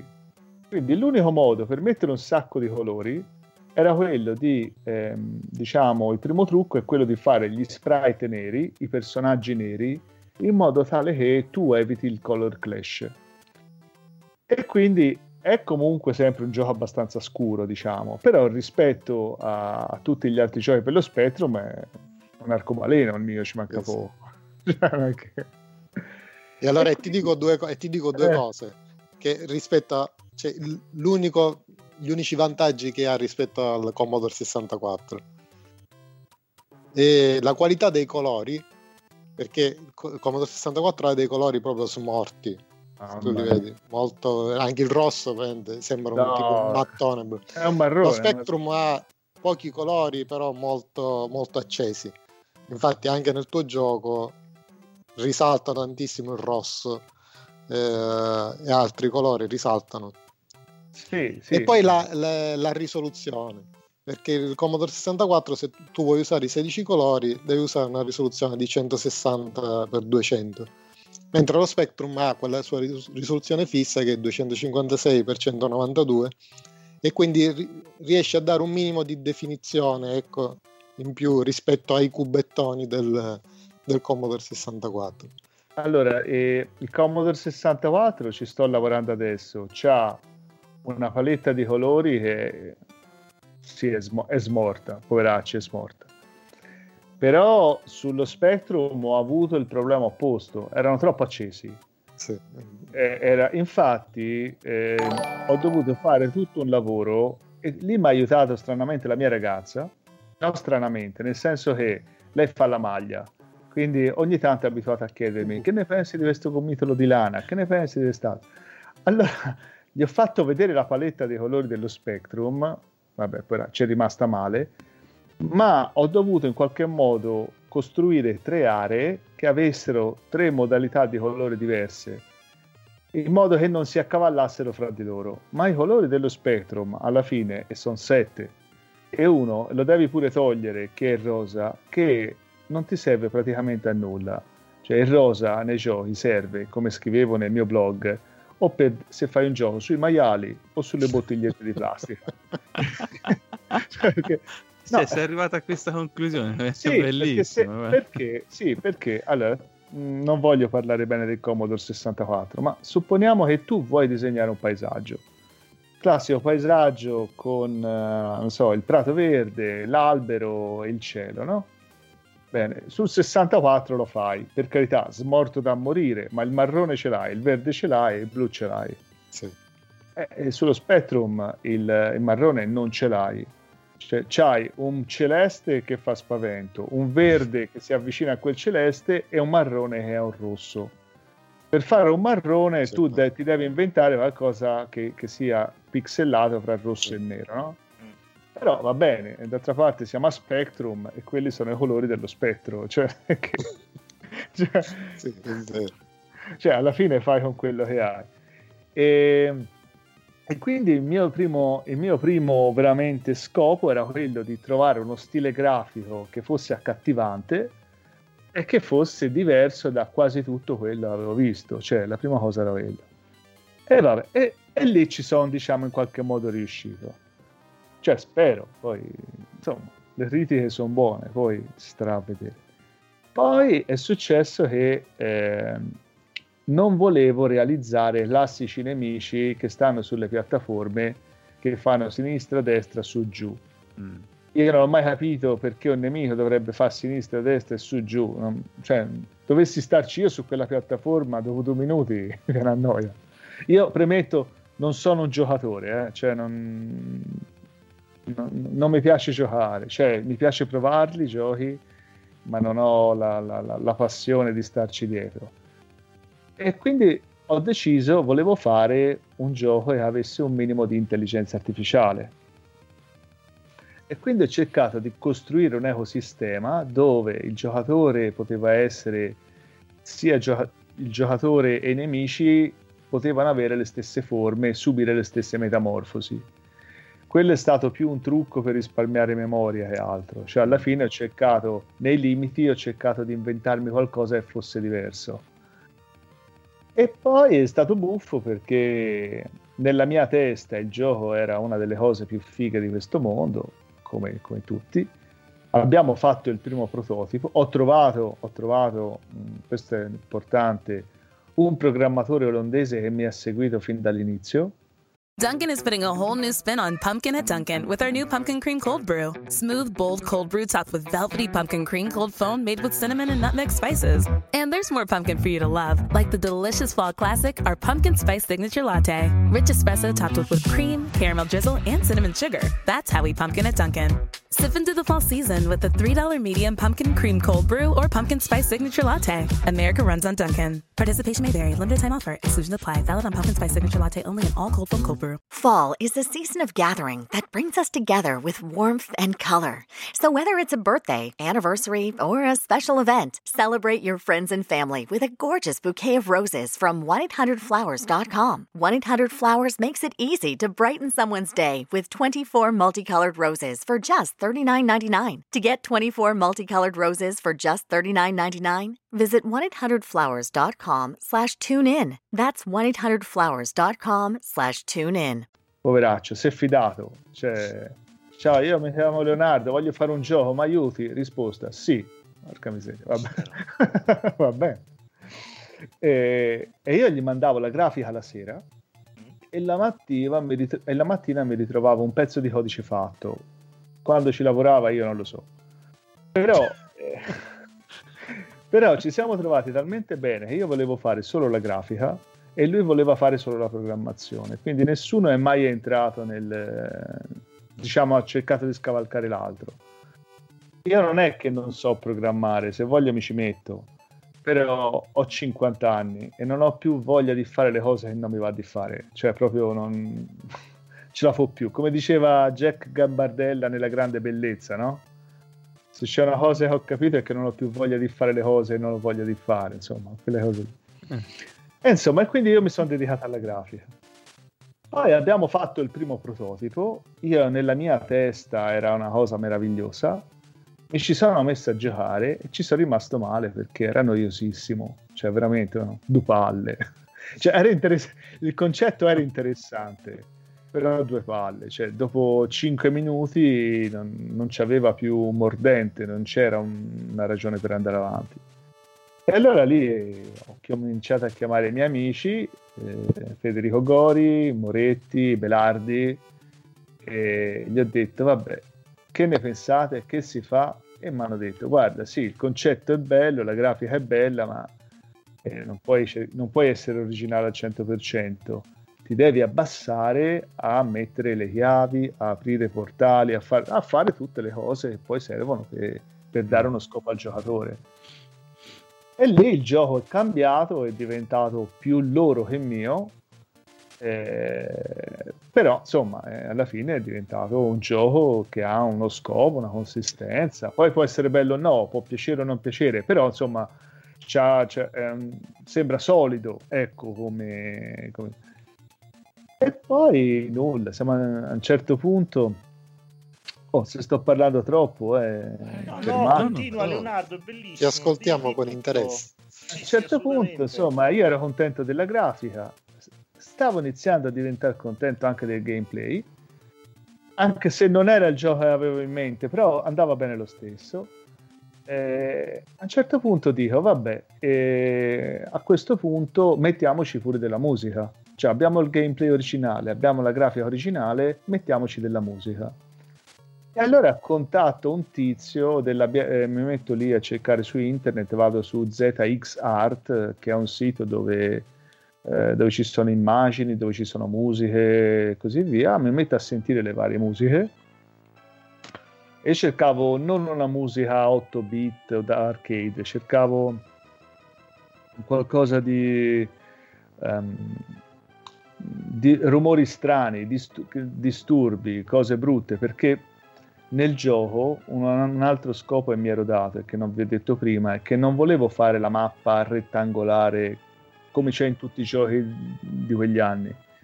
Volevo fare una mappa che piano piano tu la sveli e scopri di essere all'interno di un mostro, di un corpo, Ah, bella. come che all'inizio era Hai, una spoile- rana. hai spoilerato il finale. No. Vabbè, ma, ma c'è già, ma pe- c'è un motivo per cui l'ho spoilerato. Eh, dovete sapere che appena esce un gioco per lo Spectrum, c'è un tizio nella Repubblica Ceca che si chiama Pavero. Sì. Eh, dopo due giorni ti spoilera la mappa. Ah, Allora ho detto: se mi deve spoilerare la mappa, eh, tanto vale mi spoileri una bella mappa. Cioè, invece di vedere i soliti rettangoli, ho detto almeno alle persone diamo la possibilità di vedere un mostro, di vedere un qualcosa. E, e, insomma, eh, sono riuscito a fare questa cosa qua. E poi ho perso il filo del discorso. Vedi, aspetta, stavo dicendo. Ah, che gioco alla fine ti piaceva, eh, Ah, il gioco eri alla fine ti piaceva. soddisfatto. Eh. E alla fine sento, la- sento questa musica strana ed è uno che si chiama Fatal Snipe ed è della Bielorussia.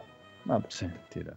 Lo contatto perché volevo avere il suo permesso per usare la musica. È anche vero che la potevo prendere e usarla lo stesso, però insomma non mi piaceva una farlo. gentilezza in più. Era una gentilezza, era tutto originale, sì. mi sembrava Sì, di sì. sporcare tutto il lavoro fatto. E questo non mi caga e non mi risponde, sparisce, cioè proprio nulla. Vabbè.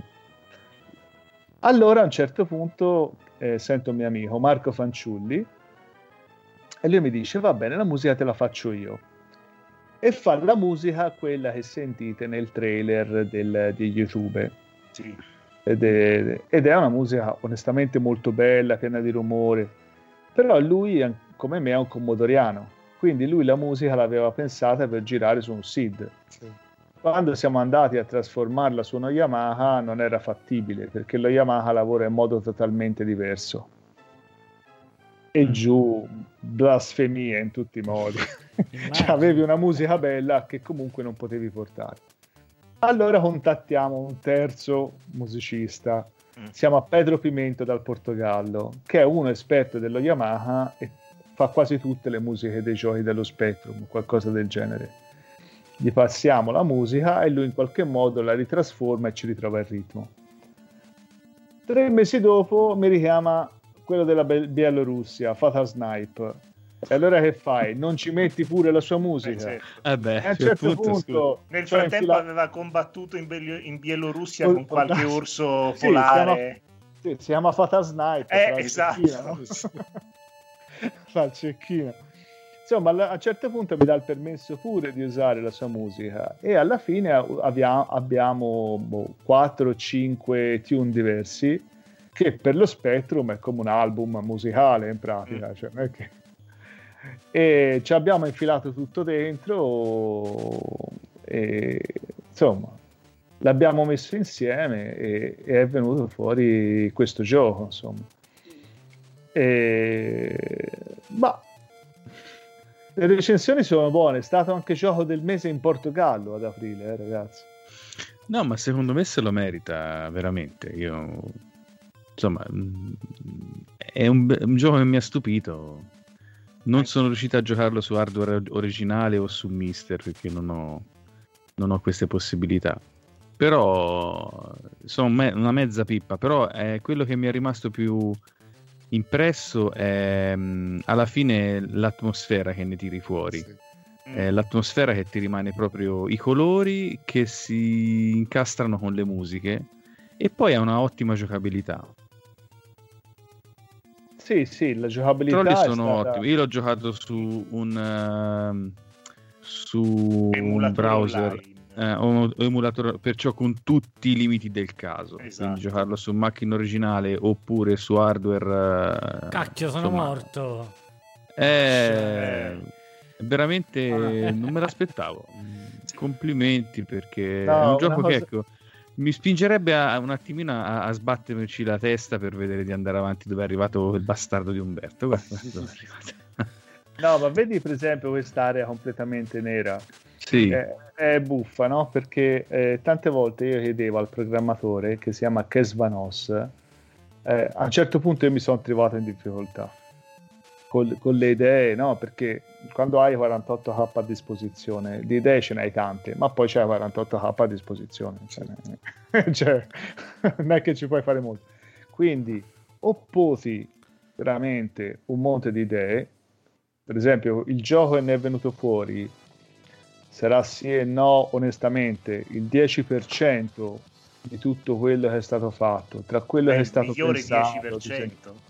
Eh? Ma, è il, ma è il migliore 10%. è, il, mil- è il 10% che entrava nei 48k Ho capito, però è il vendiamo migliore. un po'. eh, no, è, è il migliore no perché poi dopo dai limiti Esatto. vengono fuori anche tante idee Eh, e, e per esempio queste schermate nere no? Io Mm. tante volte gli dicevo a Kesvanos, ehm, oh, se ti viene in mente qualcosa, dilla. Cioè, mh, e lui diceva, no, io faccio il programmatore, non ci voglio entrare. No, ma se ti viene in mente qualcosa, dilla. No. Un giorno mi dice, mi è venuto in mente qualcosa. Eh, eh, dimmela. Perché non facciamo dei labirinti neri dove il, il giocatore entra e deve scoprire il percorso?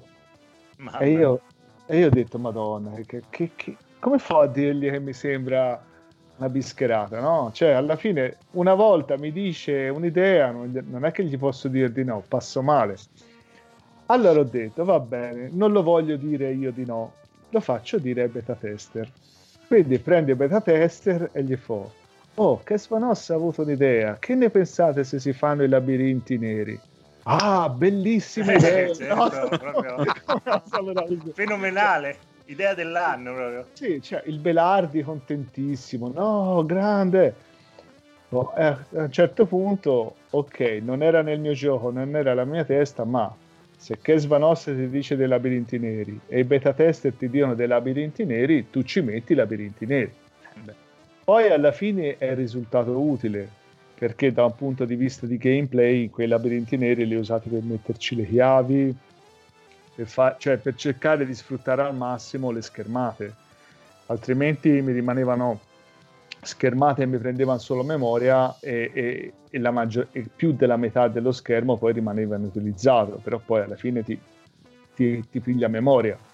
Quindi tanto valeva metterci labirinti neri e, e sono stati apprezzati. Cioè, vedi, cioè, è, è- è buffo, no? Quando tu pensi che un'idea non, non sia valida e sei te che pensi il gioco e pensi di avere tutte le idee migliori te e poi ti rendi conto che quello che pensi è una bischerata, agli altri piace tanto.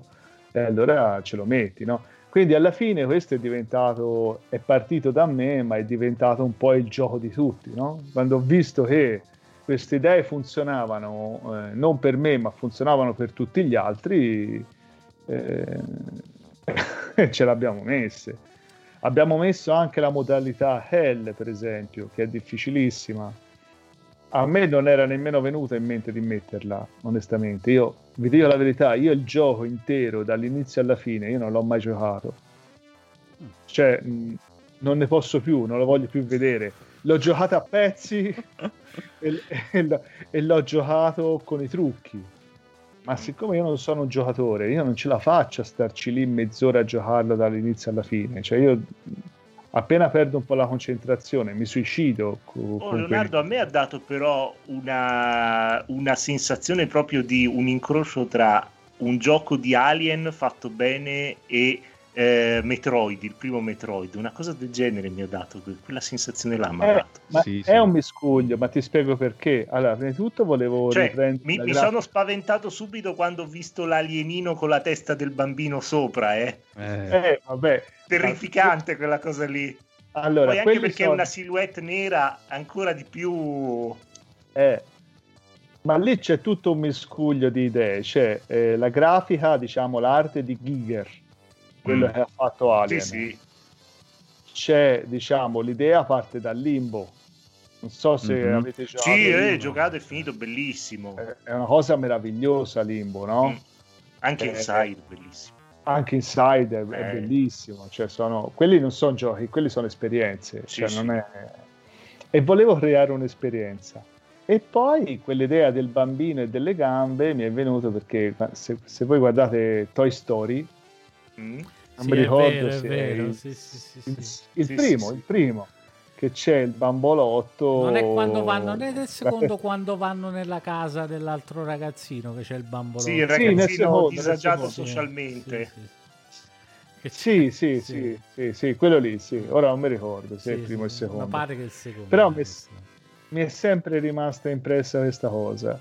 E allora ho fatto un miscuglione di roba e, è venuto Un così. aracno, ne- un aracno neonato sembra. Eh, ma all'inizio il gioco si doveva chiamare Aracne Ah, e la mappa era molto più grande. Tant'è vero che comprendeva 60 o 70 schermate e dalla parte centrale dovevano scappare, diciamo, quattro zampe che dovevano servire come tunnel per tornare alla parte di sotto. ho capito. Perché, perché io sono sempre rimasto affascinato da Metroid, eh. vi spiego, perché la- il gameplay di Metroid è meraviglioso. Eh, Tu eh, visiti delle zone, puoi fare determinate cose, poi acquisti dei poteri e puoi tornare dopo in quelle zone. E quindi un gameplay del genere ti permette di eh, sfruttare al massimo la mappa che hai disegnato. E, però che è successo? Mi Sentite? Vedo un po' Sì, sì, eh, Ah, sì, sì, vai, vai. È successo che eh, 48k di memoria ho dovuto potare le zampe del mostro. Ah. E quindi non era più un ragno, cioè alla fine la mappa non era più un ragno. Eh, E allora è cambiato da Aracne a Metamorphosis, ho visto. che fa anche più figo e più filosofico. Sì, Però, Sì, è vero. sì, vabbè, insomma, alla fine questo gioco è. Sono partito da un'idea iniziale e mi si è trasformato in un'altra cosa. Però Una metamorfosi. una metamorfosi è Esatto. così. Esatto. È andata così. Bene, bene, ma parlaci un, proprio un po' del gioco. Allora, giusto per chi volesse... Prima cosa, dove lo, dove lo trovano e... Allora. e come possono supportare il progetto, naturalmente. Allora, lo trovano su ITCH io, ok, lo trovano lì, è gratuito, Mhm. perché questo l'abbiamo fatto per divertirci, diciamo, non c'era nessuno scopo di lucro, Mhm. anche perché io negli anni, in 50 anni, ho preso, copiato, scaricato di tutto nella vita, pagando zero, e quindi mi sono detto, vabbè, per una volta voglio fare qualcosa io e voglio permettere agli altri di scaricare gratuitamente. Beh, però si può Guarda- dare anche magari una cifra simbolica. Sì, insomma, sì, sì, no, no, no, no, si, si Eh. può dare una cifra Eh. simbolica, c'è. Eh, abbiamo deciso di metterla. All'inizio non ero tanto convinto, poi ho detto, sai, ho degli Spectrum rotti, eh, ho da rimettere a posto le tastiere.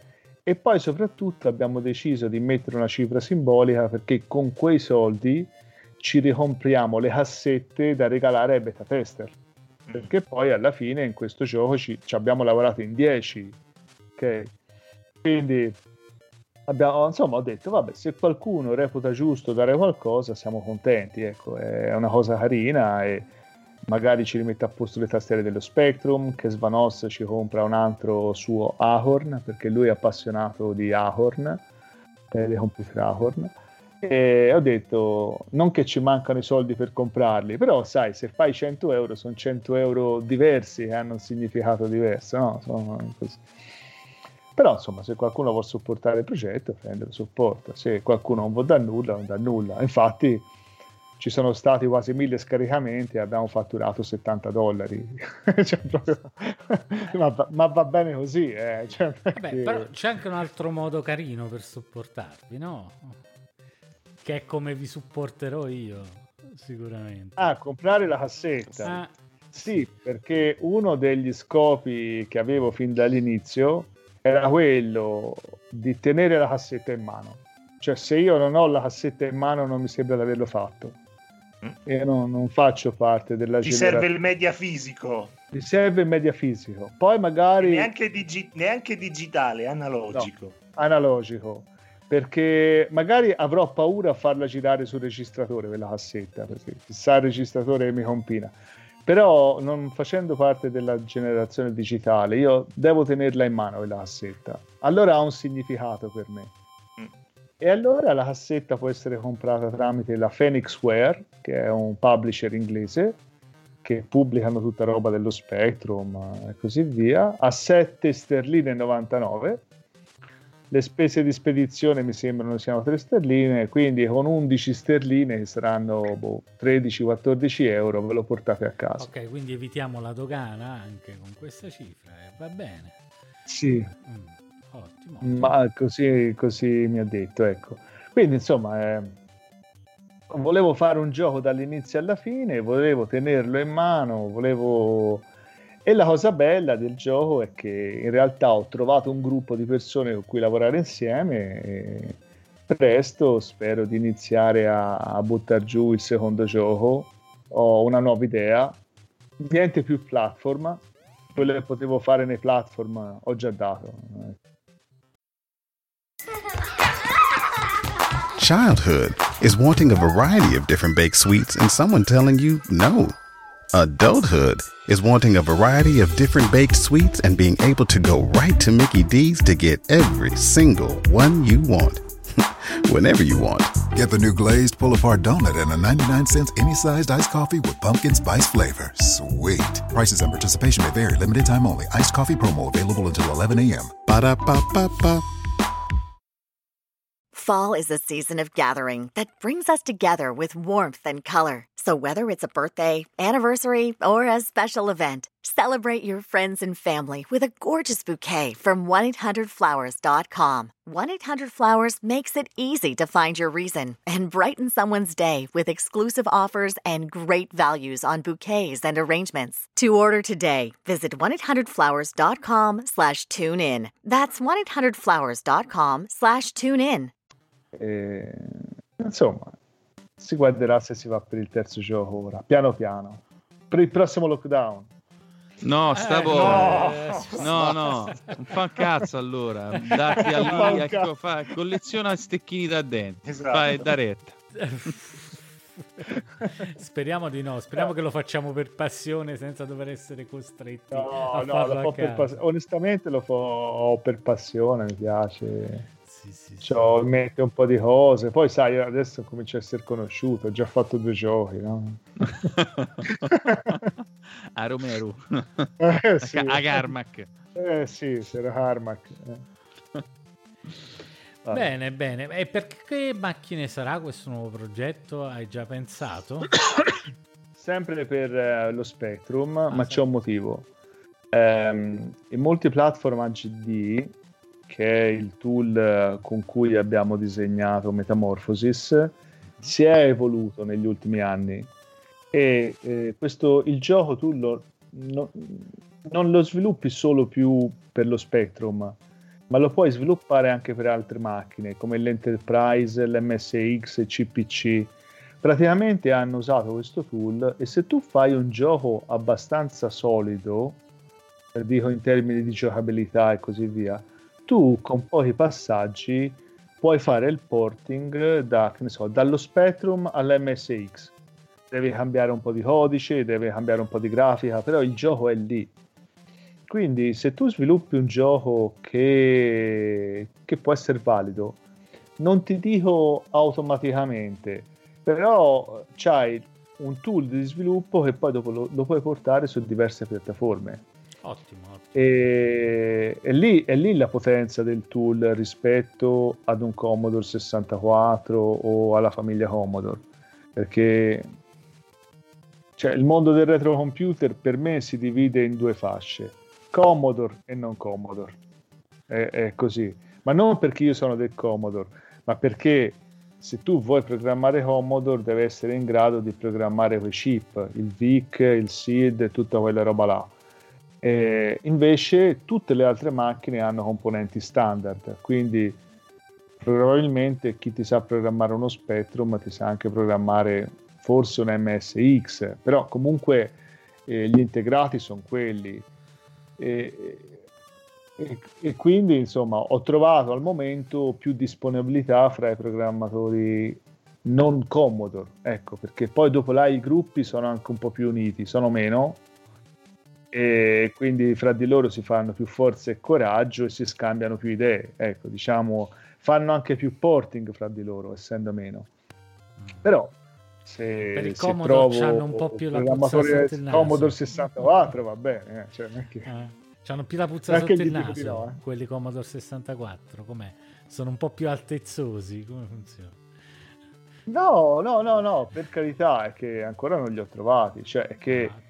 Mi rendo conto che veramente realizzare un gioco è una cosa tremenda, cioè il gioco ci abbiamo messo un anno per farlo, da quando è iniziato a quando veramente l'abbiamo finito. Ma i mesi belli di divertimento sono stati i primi quattro, i primi cinque. È sempre, è sempre questa, non più questa, del 30. Questa descrizione sembra quella di Umberto. Eh, vabbè, ma perché Sì, così? cioè. È, è sempre il 30% del lavoro quello divertente. Esatto. E poi dopo devi trovare un programmatore che si sbatte su quell'altro 70%. Ah. Perché un conto è fare il prototipo e va bene, e fare una o due schermate per vedere come gira. Un conto è fa- debuggare tutta la mappa, debugga- boh, poi delle volte ci sono i bug e non capisci perché, come quello che ha trovato Umberto ieri l'altro, e non sappiamo perché. Insomma, dopo passi il 70% del progetto a farti un mazzo tanto e a risolvere problemi e non capisci perché ci sono e, e se non li risolvi li devi togliere comunque in qualche maniera. E quindi tanti sono disposti a dire: Ah, sì, bello, si fa un gioco, però poi dopo tanti giochi rimangono anche incompleti. Buona E parte qui- direi, sono, Eh? sono pochi i progetti che vedono la luce rispetto a quelli che iniziano. Cioè, Eh, sono- se tu vai sui vari forum ci sono migliaia di migliaia di persone che iniziano a fare un gioco. Eh, eh, sì, no, anche perché un conto è dire faccio una demo sulla grafica, faccio una demo sul sonoro, no? Queste cose così. Ma poi quando le devi mettere tutte insieme è un macello. E noi eravamo fortunati perché il tool multiplatform AGD risolve già tutti questi problemi. Tu le devi mettere solo insieme le cose, non ti devi preoccupare di come funzionano. Quindi noi, però, nonostante tutto, il 60% del tempo l'abbiamo passato a debuggare. Ecco. Eh, lo so, lo so, lo so. Vabbè, ma alla fine è andato, è uscito, è andato a buon fine. Questa è la cosa importante. Tanto poi più ne fai, cioè, più ne fai, più, più guadagni la certezza di portare a termine il prossimo. Io sono di quest'idea, no? Che se inizi sai che un progetto si può finire, perché certe volte ti demoralizzi anche e pensi questa cosa non, la- non finirà mai, no? Cioè, invece, quando hai un po' di esperienza, sai che alla fine ci arrivi al punto di stop, eh, diciamo. E devi saper mollare. Io, per esempio, all'inizio volevo fare il gioco come volevo io e mi ci è voluto, diciamo, un mese e mezzo buono per dire ok, non mi viene come lo voglio io, mollo e lascio la libertà ai beta tester di decidere eh, cosa vogliono e cosa non vogliono. Cioè, a un certo punto Questa è una, questa è devi- una cosa particolare. paletto Non è la figura del beta tester, però, che, che vuole e cosa non vuole. Cioè, i tuoi beta tester non, so- non sono dei beta tester in realtà. Sono degli, No, no, no, sono no, degli sono aiuti game designer, diciamo. Che ne so. Certo, certo, certo. Sì, io, io li chiamo beta tester, ma hanno aiutato il game design. Poi Eh. la maggior parte delle volte gli dicevo no, si è finito la memoria. Però eh, c'è, c'è il punto in cui è iniziato ad andare bene il gioco, alla fine è stato il punto in cui ho mollato ho detto ok, non si riesce a fare questo perché non possiamo programmarlo in un altro modo, perché non ci abbiamo in memoria, perché, perché non ci riusciva, non è, che, non è che nasciamo imparati. Dal momento in cui ho detto ok, metto un pale- sono arrivato fino a qui, adesso, eh, adesso lo lascio andare, ho detto, guardiamo come vanno le cose eh, nel bene e nel male. Eh. A un certo punto ti devi accontentare anche se, oh, eh, se tu vuoi il tuo gioco fatto al 100% come lo vuoi te, non arrivi in fondo. Cioè a un certo punto devi mettere, decidere a che percentuale sei disposto vabbè, a, sì. al compromesso. Eh. Comprom- no, vabbè, compromesso è necessario, certo, anche perché eh. sennò ti vengono idee su idee, cioè anche se non ne avessi avuto i pochi K necessari, ma ne avresti avuti infiniti cioè ti vengono, t- eh. ti vengono idee su idee su idee su idee che comunque tu il progetto non lo chiudi mai. Quindi a un certo punto, dal punto di vista almeno del design, devi dire no, basta, è così. Adesso lavoriamo su questo, su quello che c'è e va bene così. Perché altrimenti vai avanti, una, me- una mente creativa va avanti all'infinito. Cioè, veramente va avanti. Ma infatti i 48K alla fine sono stato un aiuto. Mm. Cioè, alla fine eh, tu c'hai 48 perché io mi ero imposto di farlo sullo ZX Spectrum 48K perché per me esiste quello. Poi la musica gira sul 128 anche però per me il mio computer di riferimento era il 48K e i 48K sono stati una fortuna perché a un certo punto dici io ho il 48K eh, sono stati loro che ti hanno detto basta sono stati loro alla fine che hanno comandato eh, non sono stato io. Detto e mo, e mo eh basta sì. È un vantaggio. Cioè, se, eh. se, se, avevo un'amiga, io ero ancora lì a bestemmiare. per, per, fortuna ho scelto uno Spectrum e è andata meglio. Perfetto, perfetto. Poi, eh, vabbè, io l'ho, l'ho giocato un po' mentre Leonardo raccontava e l'ho giocato anche l'altro giorno in diretta mentre ero al telefono con Leonardo quindi ci ho giocato un po' e devo dire la verità a me piace molto l'ho, è un gameplay molto intrigante quello di questo gioco, ma volevo anche l'opinione eh, di Nerone che l'ha giocato, a parte il fascino estetico, come, come ti è sì, sembrato? Sì, eh, a me sinceramente è piaciuta molto, come si dice, il movimento del personaggio con eh, il salto, è proprio quasi perfetto, insomma, è giusto, ed è la cosa fondamentale quella, eh fare il salto giusto che atterra nella maniera corretta. Mi è piaciuto molto. Perfetto. No, e lì, per esempio, un lavoro che si è fatto fin dall'inizio e che è andato bene è questo. Io nei platform odio, odio veramente quando tu hai uno sprite che per due pixel sta attaccato a, ad, un, uh, ad una piattaforma e non cade. Cioè, è una cosa che fisicamente non ha nessun uh, senso, no?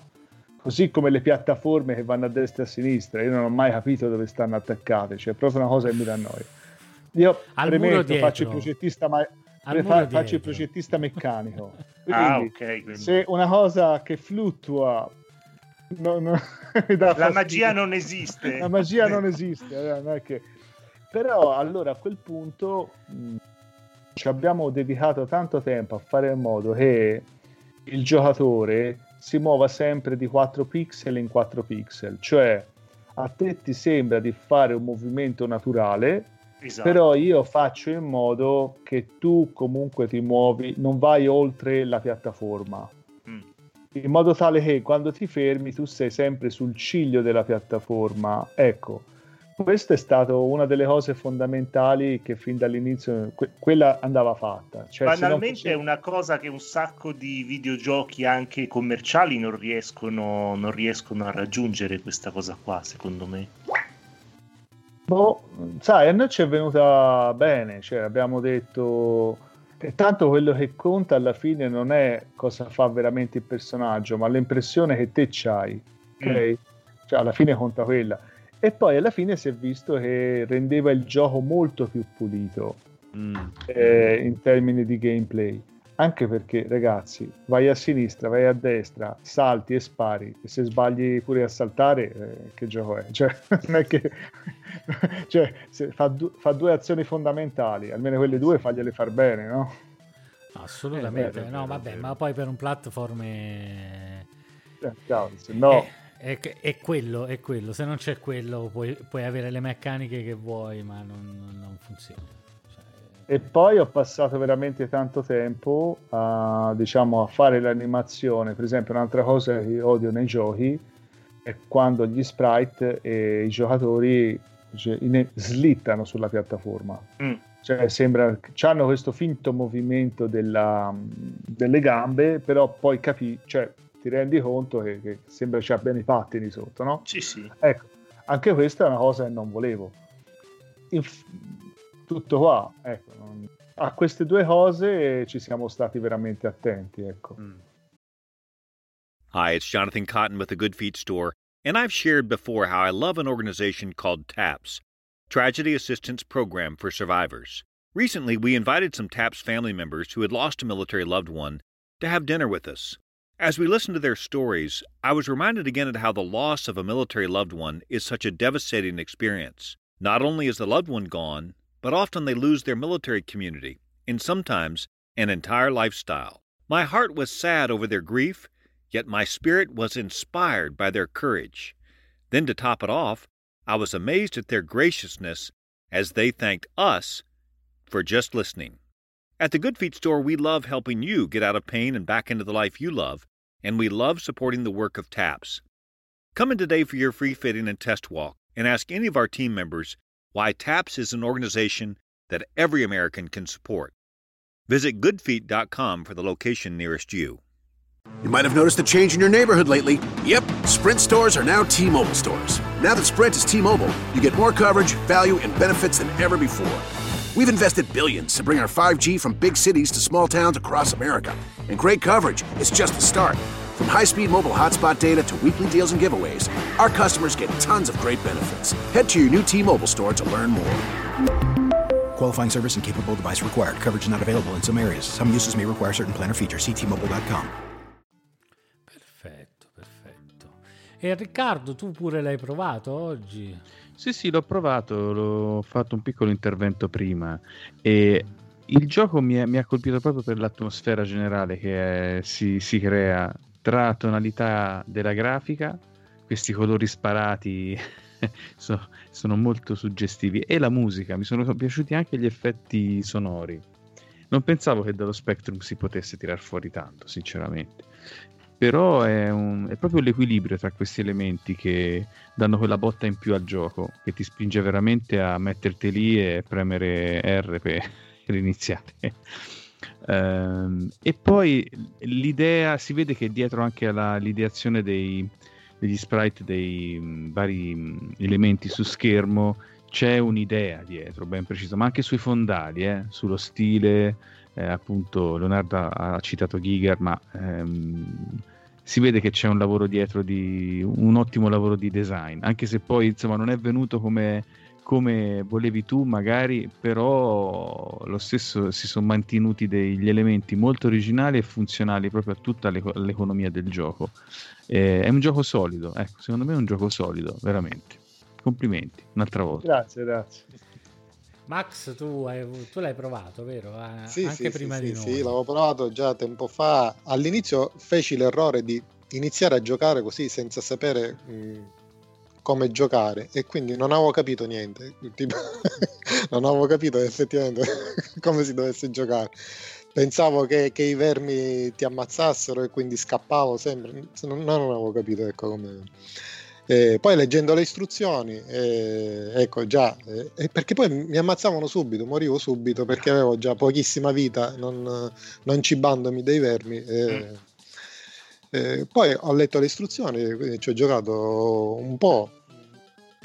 No, non è il mio genere di gioco, però mi è piaciuto, anche come diceva Riccardo, mi è piaciuta l'atmosfera, la musica e poi per me lo Spectrum ha sempre il suo, il suo, fascino particolare perché è stato il mio primo computer eh. e, e, quindi qualunque cosa ci gira sopra, cioè, soprattutto ora c'è un gioco fatto veramente bene sia graficamente, le animazioni spettacolari, secondo me, mm, mm, mm. bellissime. Mm, è vero, è vero. Eh, con tutte le limitazioni che ra- raccontava raccontavamo prima, eh, con tutte le limita- limitazioni dello Spectrum, eh, è venuto molto bene il gioco, veramente. Anche io ti faccio i miei complimenti perché...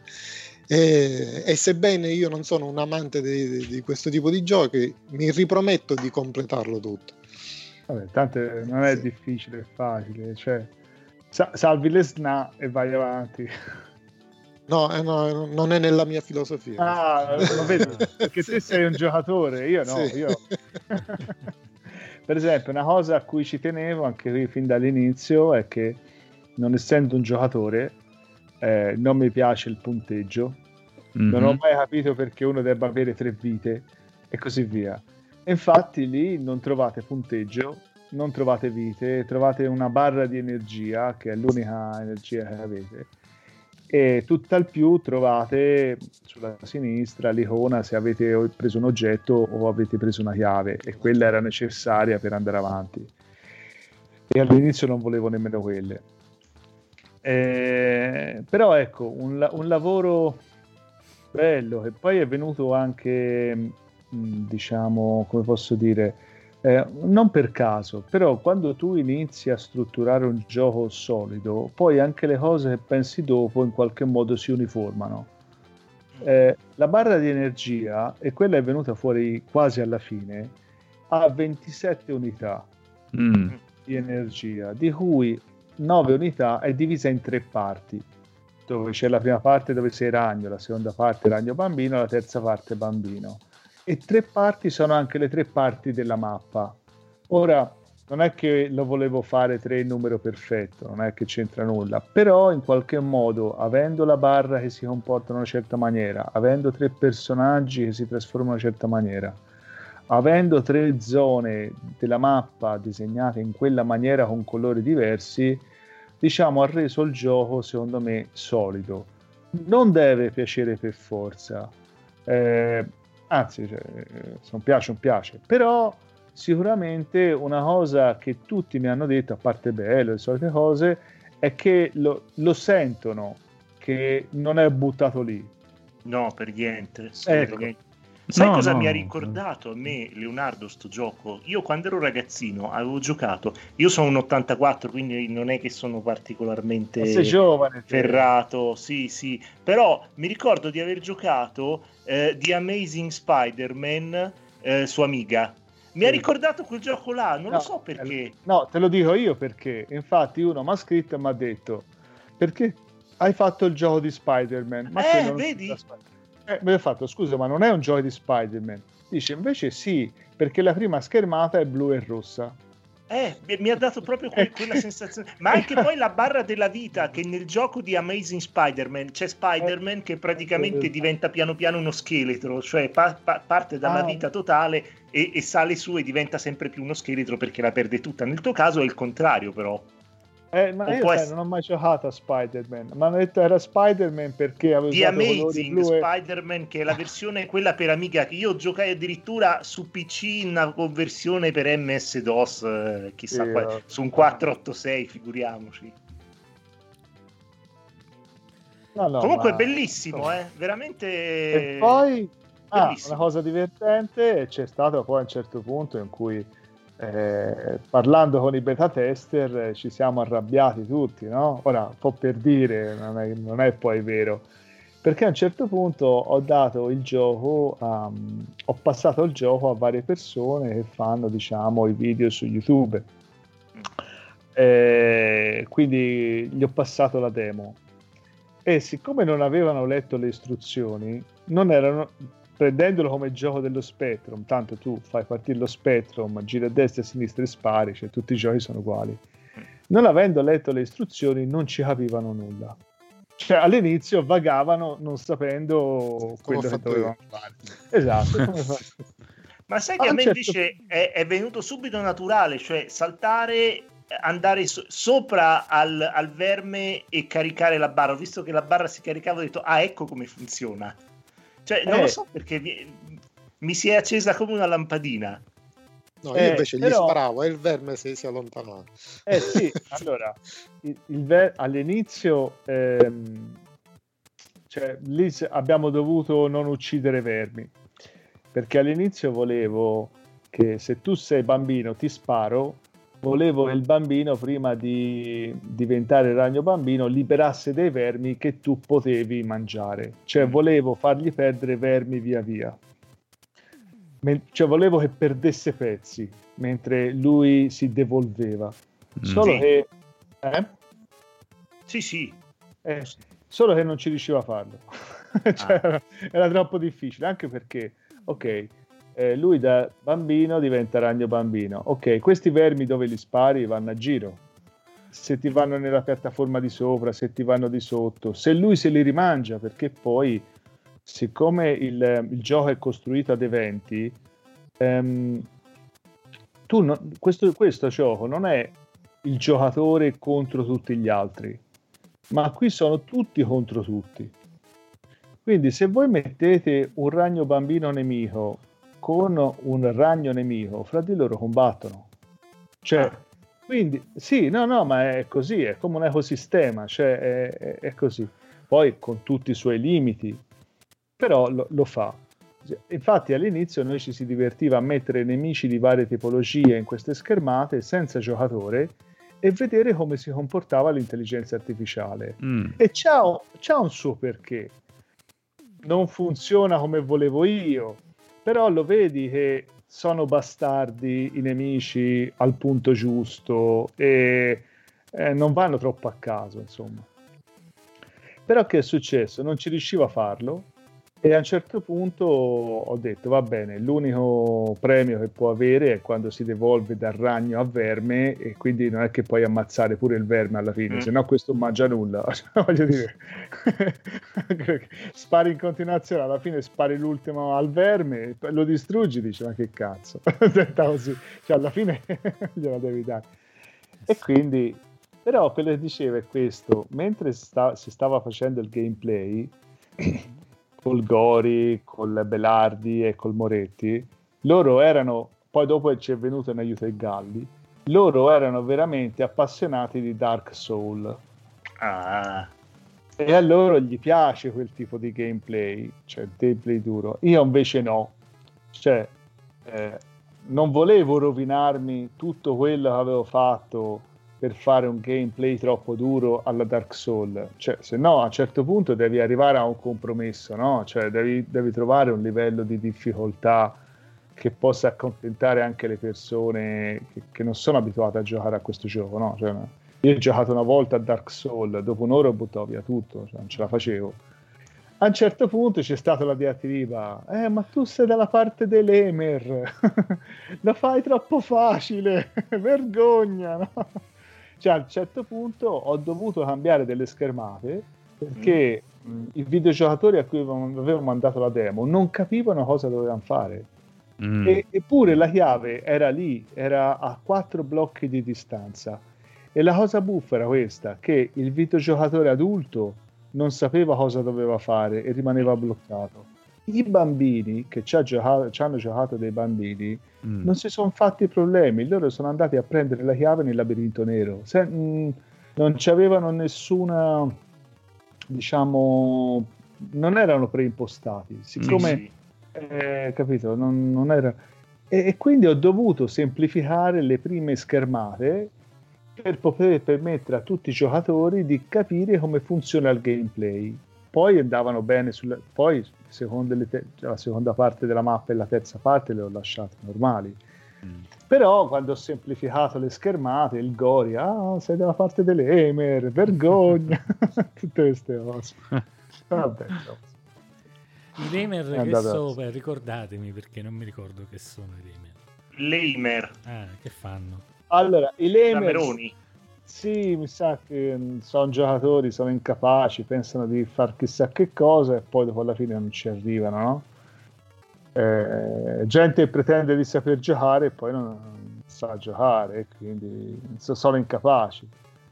Però ecco, anche trovare il giusto livello di difficoltà su un gioco è, è un macello. Per esempio, eh, Belardi, eh, tanto si fa i nomi, eh, Belardi e, e- e Marco Fanciulli ci hanno messo un sacco di tempo a passare la prima parte della mappa.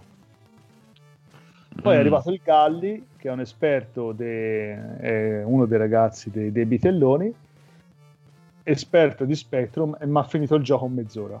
La prima volta che ci ha giocato l'ha finito in mezz'ora.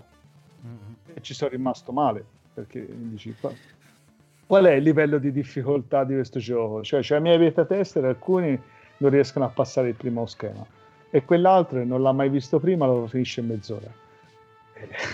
E quindi per il Gali gli abbiamo fatto la versione Hell, mm. cioè ora lo vuoi difficile, mo, mo, infatti non ce la fa, cioè alla versione Hell non ce la fa. Non ce la fa, bene, bene, bene. Vabbè. E comunque, Leonardo, grazie mille per tutte queste curiosità che sono sempre belle, sempre divertenti. Ogni tanto, ogni tanto andiamo anche dall'altra parte, insomma, invece di stare davanti. E, bel racconto, bel racconto. Comunque, ancora oh. complimenti perché è veramente un bel prodotto. Non me l'aspettavo perché io poi non sono appassionato di Spectrum e solitamente i giochi sullo Spectrum mi fanno storcere il naso subito e non per il Color Clash, ma per la loro peculiare ingiocabilità. Spesso mi fanno. Questo è un prodotto fatto da commodoriani, eh? diverso. Ah, ecco perché. Cioè, nessuno vedi? di noi. Ecco la frecciatina, ecco la frecciatina. La lotta nessuno continua per sempre. Ma, ma bisogna, bisogna, e quella è la teneviva. Nessuno di noi era uno spectrumista. Siamo tutti commodoriani, gli abbiamo voluto far vedere cosa era in grado di fare lo Spectrum. Vabbè, dai, si fa per scherzare. Sì, certo, certo. Ma poi se portiamo ancora avanti Spectrum e Commodore 64 è finita. Alla cioè, fine so, so allora, pass- io sono... Sono passati 50 quelli... anni in realtà. No, ti rendi conto? Io sarò sempre Commodore 64, però ti faccio giocare per lo Spectrum. Visto, vedi? che cosa strana. Oh. Vabbè. Ma passiamo alla nostra prossima rubrichetta. Va un anno, un giorno, un mese. Cosa succedeva quando? Riccardo, dai, questa è tua. Sì, speluzzi, spelucchiando tra Secondo, gli eventi eh? successi in questa settimana, diciamo, eh, ho trovato delle notizie interessanti per il 7 di, ehm, di giugno. 7 di giugno, rispettivamente del 2004, mm-hmm. eh, Nintendo eh, pubblica un gioco abbastanza particolare della saga di Zelda, ossia Legend of Zelda For Sword Adventure per il GameCube. Il 6 giugno di quell'anno venne rilasciato negli Stati Uniti e mi è piaciuto citarlo perché è un gioco che ricordo con, uh, molto positivamente, in cui mi sono divertito abbastanza perché ricordiamo che era un gioco che permetteva attraverso dei cavetti che, ehm, con cui potevi collegare un Game Boy Advance alla porta joypad del GameCube di giocare fino a quattro giocatori simultaneamente utilizzando sia la TV su cui andava il gioco ma anche le console portatili che a seconda del momento e del, um, del um, diciamo della, del gioco e del momento in cui stavi giocando poteva essere o una mappa sulla, sulla console portatile oppure delle informazioni a schermo particolari oppure giocare direttamente sulle console portatili. Quindi ehm, aggiungeva un gameplay che non era molto comune al tempo. Poi con la, la Wii U o comunque le console dotate di, di control con eh, touchpad è una caratteristica poi che si è eh, diffusa. Però ecco, fu un ottimo ehm, esperimento di Nintendo questo. Non so se l'avete giocato voi, ma io mi ci sono divertito veramente. Uh, Force Sword uh, l'ho giocato per... Eh, per cubo era, era per cubo. Questo era per cubo, no, uscì anche per... per... Anche per, per, GBA. Quello per cubo non l'ho giocato, no, no. Ho giocato quello GBA, mm. sì. Quello, quello eh. per cubo aveva la grafica di eh, A Link to the Past sì, con sì, un sì, po' di 3D, giusto? Con qualche effetto speciale e qualche mi ricordo che c'erano le esplosioni che avevano tipo la grafica dei, delle nuvolette di, di, Wind Waker, se non sì, mi sbaglio, sì, era sì, molto simile. Era, era, era molto... bello, però era da, solo, da, so, da, solo, è, cioè, perdeva tutta la sua magia. Io, non, sì, io, sì. io, io, vivevo in mezzo alla campagna, non, non, avevo, non avevo nessuno a centinaia di chilometri che avesse il GameCube, sì. quindi... Sì, che poi È ricordo, un- mi pare non ci fosse una modalità storia solida, cioè un'avventura in stile No, Zelda. no, no, Quindi no, no, no. era, Era proprio, studiato per il sì. multiplayer. Sì, sì, Mm. sì, sì, sì, a me è piaciuto, mi sono, mi sono divertito. E poi un altro eh, 7 di giugno del 2011, l'abbiamo appena citato, Nintendo presenta alle 3 la Wii U, quindi con questo immaginiamo il, lo stand chiamarla Nintendo. Super Wii eh, per avere Eh, un po', sì. di, un po' più di successo. Eh lo so, ma un attimino si doveva, e se no come faceva a venderla? e comunque ecco, ci fu il- la presentazione di questa console che poi abbiamo visto che non, ebbe- non ha avuto un grandissimo successo, però dal punto di vista collezionistico è molto apprezzata, come del resto tutte le console Nintendo, Ma specialmente quelle più sfortunate. brutta. Non No, è ma neanche infatti. troppo brutta. Ma dai. Anzi, io ci ho giocato un botto di roba su Wii U. Eh, infatti, infatti. Basta prendersi un pad di quelli pro controller e non guardare mai più il, il- il- paddone. A e me, ti il, paddo- a me il paddone piaceva così tanto, non la capisco questa cosa. A me il paddone piace un sacco. Eh, Non lo so, Umberto, cioè a me dava fastidio Ma il tu- fatto che dovessi guardare il paddone e Ma poi dovessi tirare sulla testa. Dipende, cioè, dal, dipende dal gioco, quando ti mettevano Ma la mappa sì. o Quella cosa lì io sono riuscito a risolverla solo quando c'è stato un homebrew che ti permetteva di premere il tasto L3 e spegnere eh, lo schermo del paddone. Mm. Perché credo che non si potesse spegnere completamente, si potesse tipo abbassare luminosità, a sì, sì. quasi uno la, la luminosità, ma non lo potevi praticamente mai spegnere vero, contemporaneamente, eh, usarlo come se fosse semplicemente un pad. No, no, no, no. Eh. No, no, no, no. Eh vabbè, eh, raga, però una macchina sfortunata, ma con i suoi pregi, con i suoi pregi. Era ottimo come telecomando del televisore, però, eh, devo essere sincero. No, no, no, a me l'idea del paddone eh, piaceva, cioè l'idea del paddone, l'idea del doppio schermo su una console casalinga piaceva e mi, di- mi è dispiaciuto quando poi con Switch l'hanno, l'hanno fatto fuori, perché con alcune cose, tipo mi ero giocato, mi ero rigiocato Arkham City, che avevo giocato Mm. prima su PC, me l'ero rigiocato lì e con l'inventario sullo schermo touch del pad era comodissimo, veramente comodo. Ah, Quindi boh, dipende dal gioco che prendi. Se era pensato Mm. bene, eh, secondo perché me non si possono fare queste cose alla Switch? No, la Switch c'ha uno schermo solo. Non c'è uno puoi, schermo solo. non puoi tenere collegato Ah, contemporaneamente ah, puoi tenere lo schermo della console e quello della TV. Quindi hanno proprio ucciso l'idea. Hanno detto: Ah, l'idea, la macchina non ha venduto bene, uccidiamo l'idea. Questo è è stato Ah, proprio- Infatti, Zelda per Switch prevedeva all'inizio, dato che doveva uscire per Wii U, Mm. tutta una sezione mappa Sì, sullo schermo, sul paddone. Che poi hanno tolto sia nella versione Wii U che nella versione Switch. Perché detto che facciamo a quelle Wii U, adesso gli diamo la mappa. Poi quelli lì Switch si lamentano che loro non possono avere la mappa. Adesso che facciamo? La togliamo su Invece non si dà nulla a nessuno. Eh, nulla a nessuno. E, va- e- e vaffanculo, aggiungerei, sai. Io sulla Wii U io ci ho giocato Zelda sulla Wii U, tutto sul paddone. Mm. Quale? Quale? È l'ultimo, Breath, Ah, of, Breath the of the Wild. Wild, l'hai giocato? Sì, pure io l'ho giocato una volta lì e una volta su Switch. Ti è piaciuto? Sì, sì, è bello. Eh, a me piacciono quasi tutti gli Zelda, sono gli unici giochi praticamente che gioco e porto in fondo. Mm. Mm. Ma soprattutto quello che mi è piaciuto di Zelda è, è- è questo mondo, che non è...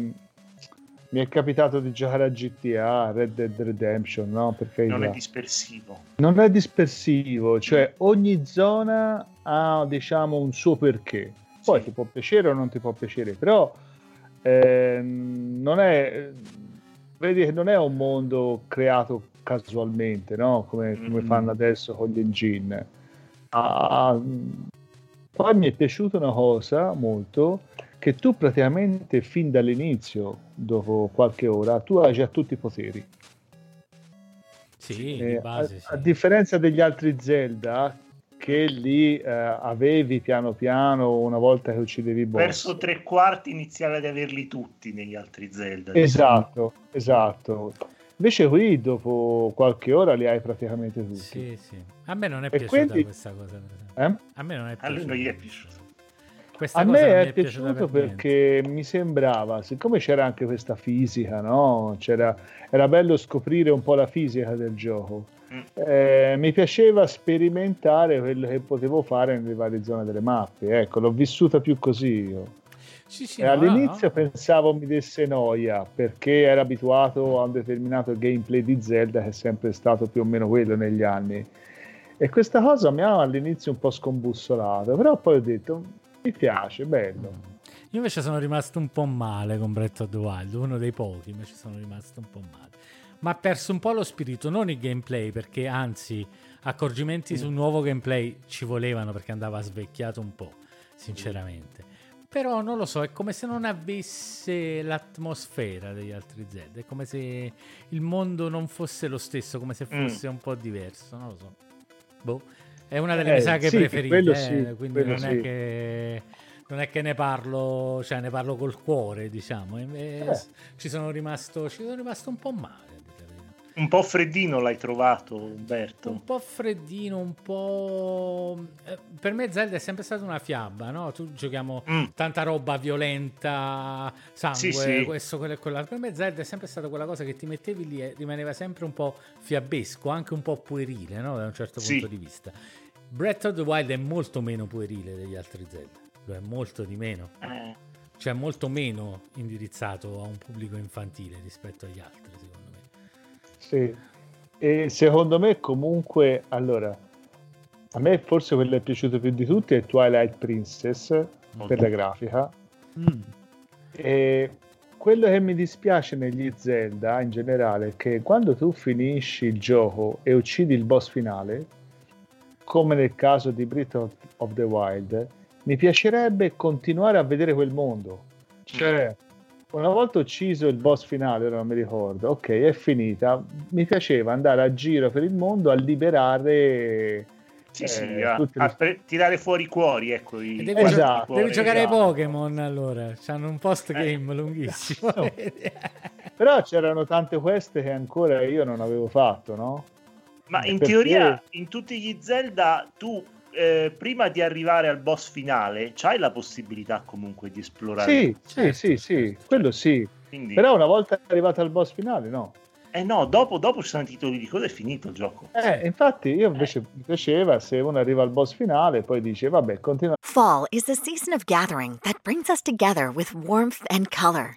So, whether it's a birthday, anniversary, or a special event, celebrate your friends and family with a gorgeous bouquet of roses from 1-800-Flowers.com. 1-800-Flowers makes it easy to brighten someone's day with 24 multicolored roses for just $39.99. To get 24 multicolored roses for just $39.99, visit 1-800-Flowers.com slash tune in. That's 1-800-Flowers.com slash tune in. Andare a giro a fare il gradasso e a Vabbè, fare un mazzo forse, forse su un open world come Breath of the Wild avrebbe avuto senso, forse negli altri un Sì. po' meno, Eh. dai, perché gli altri alla fine, Sì, per quanto lo stile era sempre Metroidvania, quindi vai, prendi l'oggetto per sbloccare la zona facendo un po' di backtracking, erano sono comunque sempre stati molto lineari, poi alla fin fine Sì. andavi a finire lì, difficilmente lasciavi qualcosa di incompiuto dietro, mentre Breath of the Wild da questo punto diverso, col suo, cuo- col suo cuore open world è, molto diverso, no? Cioè, ci- lasci un sacco di roba indietro, cioè teoricamente lo puoi finire non facendo niente nel gioco. no, ma infatti c'è Eh. uno l'ha finito dopo 45 minuti, eh, mi sembra. Sì, sì. Vabbè, Uno è Quello che è uscito andato direttamente da Quello è cosa? andato da casa. direttamente lì. Ah, sì, ma sì, che sì. pazzo. Dice, ma a me che me frega degli altri, io vado a ammazzarlo direttamente e via, eh, ha vinto. come, come di- come distruggersi l'esperienza. Eh, sì, cioè, io mi sono fatto tanti problemi per il mio gioco Metamorphosis sulla giocabilità, ma lì alla Nintendo questa cosa non l'avevano prevista. cioè, pure. Infatti. Ma no, forse l'hanno prevista, hanno detto ragazzi, oh, se c'è qualcuno che ci vuole andare, ci prova. Cioè, No, se, vabbè, se no, ci no, vuole no. andare subito. No, no, ma quello di 45 minuti sono quelli che fanno le speedrun che sfruttano i glitch comunque. eh, Ah, ok. Sì, sì. Se no non lo puoi finire in 40. Non fosse altro per spostarti da un posto all'altro, non ce la fai in 45 minuti. Ora non mi ricordo. Lui una volta ha preso il, um, l'aliante, vola L'aliante. direttamente là. Mm, Esatto, mi sa di sì. Eh. Cioè lui va direttamente là nel mezzo, poi è bravo a scansare tutti i colpi. Perché quando tu uccidi quattro boss, loro tutti insieme mandano un raggio e, e dimezzano la potenza del mostro finale. Però l'altra metà la, de- la- la devi combattere. Eh sì. Quindi è, una cosa un po' assurda, no? Perché voglio dire, hai fatto 60 ore di gioco per dimezzargli la, per dimezzargli la barra d'energia. Dice no, vaffanculo, vado direttamente No. lì. Eh, ce l'ho direttamente, no? bene, bene, bene. Quando- la barra di energia è importante, ecco, vedi. Vedi, vedi. eh. A posto, a posto. Nerone, eh, adesso ci Sì. sta, c'è il tuo jingle che, che ci piace tanto.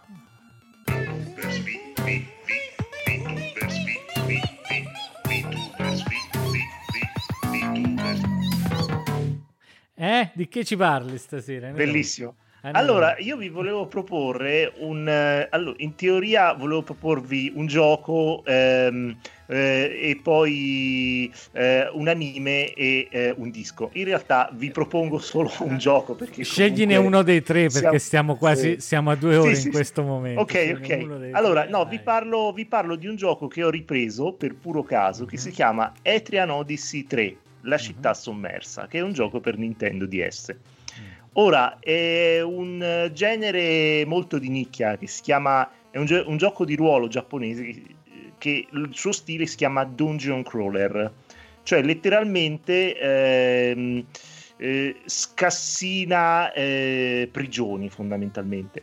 Sono, eh, è, un gen- è un gen- è un genere ehm, che da noi in Occidente non è che sia arrivato chissà che cosa, cioè è arrivato negli ultimi due negli ultimi anni perché eh, la Atlus grazie al successo anche di persona negli ultimi anni eh, si è messa a pubblicare diversi suoi giochi di questo genere. Non so eh, pensate a, a- a- se, se- se volete pensare a un gioco di questo tipo molto molto vecchio pensate a Wizardry. Comunque in questo genere Che nasce come gioco occidentale comunque. Sì, esatto, sì, però, però cioè, diciamo che i giapponesi l'hanno preso e ne hanno fatto una cosa tutta loro, ecco, come fanno di solito i giapponesi, cioè l'hanno preso, l'hanno rigirato e, e l'hanno trasformato in Shin Megami Tensei, per dire. Allora, comunque, eh, in questo genere eh, i protagonisti, che di solito sono in prima persona, esplorano dei labirinti su una griglia, muovendosi eh, un passettino alla volta, una casella alla volta, nelle quattro direzioni possibili, fino a incontrare eh, di solito o un nemico eh, casuale oppure un nemico particolarmente difficile da, da- da distruggere che si chiama, per esempio in Etrian Odyssey si chiamano foe, cioè letteralmente nemico. Eh, questi sono, sono molto temibili e richiedono un livello di esperienza molto alta, ma soprattutto bisogna saperli attaccare nella maniera più strategica possibile.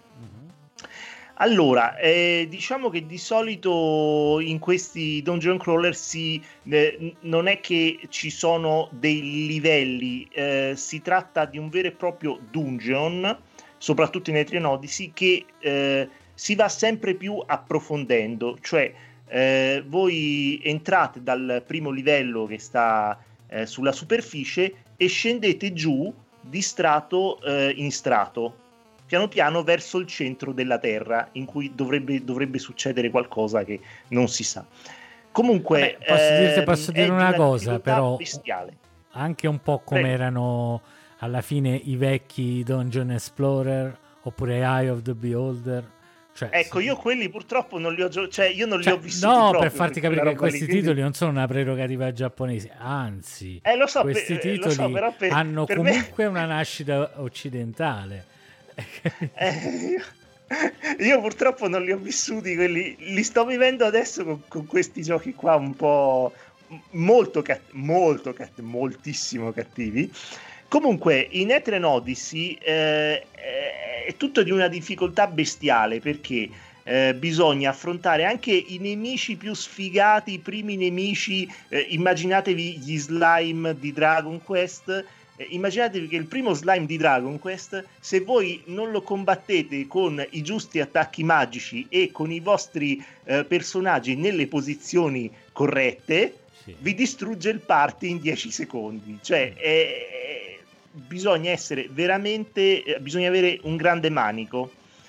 E diciamo che è il gioco che dice spegnimi praticamente. Es- è il gioco che dice spe- no, in realtà no, perché comunque quando si inizia a prendere la mano eh, si imparano bene le strategie, si imparano i jobs, quali sono più adatti a quale personaggio, come posizionare i propri personaggi, per esempio che i maghi vanno sempre nella parte posteriore perché ci stanno due, due file. Insomma, è un, è un, po'. c'è un po' di strategia anche nella posizione dei, dei propri personaggi. Diciamo che si inizia un pochino a gestirsi, ecco.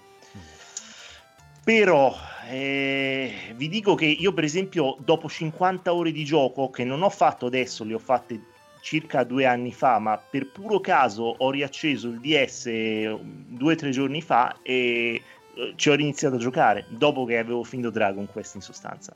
Mm. E eh, sono rimasto completamente bloccato perché eh, ero arrivato tipo a un livello di profondità che era tipo l'ottavo livello di profondità, non avevo più la possibilità né eh, di avere abbastanza soldi per tornare all'inizio del, de, de, del, um, del dungeon e riuscire a entrare dentro la città per potermi riposare e neanche se avessi avuto i soldi per poter tornare in città avrei avuto i soldi per poter riposarmi. Perché in questo gioco che è comunque di una cattiveria bestiale ogni volta che uno si va a riposare con il proprio party nella, nella città che è l'hub di riferimento del gioco ogni volta aumenta la quantità di soldi che ti richiede ed è ehm, una Perché? quantità di soldi incredibile. Perché e quindi praticamente rischi, rischi, di trovarti completamente bloccato come è successo a me. Però è, è, è, è, un gioco in cui ogni errore si paga e questa rigidità che comunque ti fa sentire o, ogni combattimento che fai che riesci a vincere è glorioso, ecco, è molto appagante. Beh, Vabbè, questo, sì, questo, no, questo, non è male, però uh, volevo capire, l'hai iniziato da capo, quindi... Uh, no, ho ancora il salvataggio, però ho visto che completamente mi sono bloccato e quindi probabilmente mi toccherà giocarlo, devi riniziarlo da capo. Però comunque io, se uno vuole giocare questo tipo di gioco qua, alla giapponese, all'Atlus, cioè quelli moderni, dungeon crawler moderni, uh-huh. cioè, o meglio, quelli Atlus, io consiglio Persona Q2, eh, Persona Q2 New Cinema Labyrinth, perché è molto più approcciabile è molto più, più leggero, ecco, non è, non è, proprio una mazzata sui denti come questo gioco qua.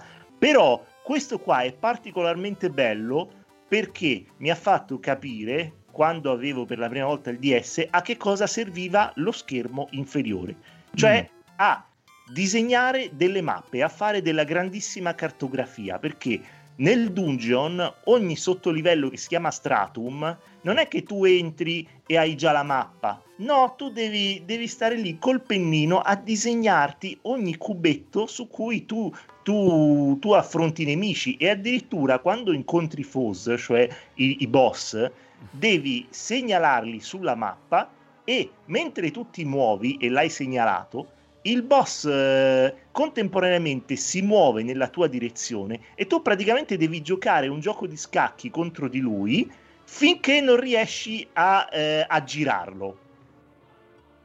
Cioè ogni, ogni movimento ti, ti rischi, di trovare, eh, rischi di trovarti di fronte uno di questi boss cattivissimi e una volta che li hai incontrati eh, e non sei al livello giusto, muori.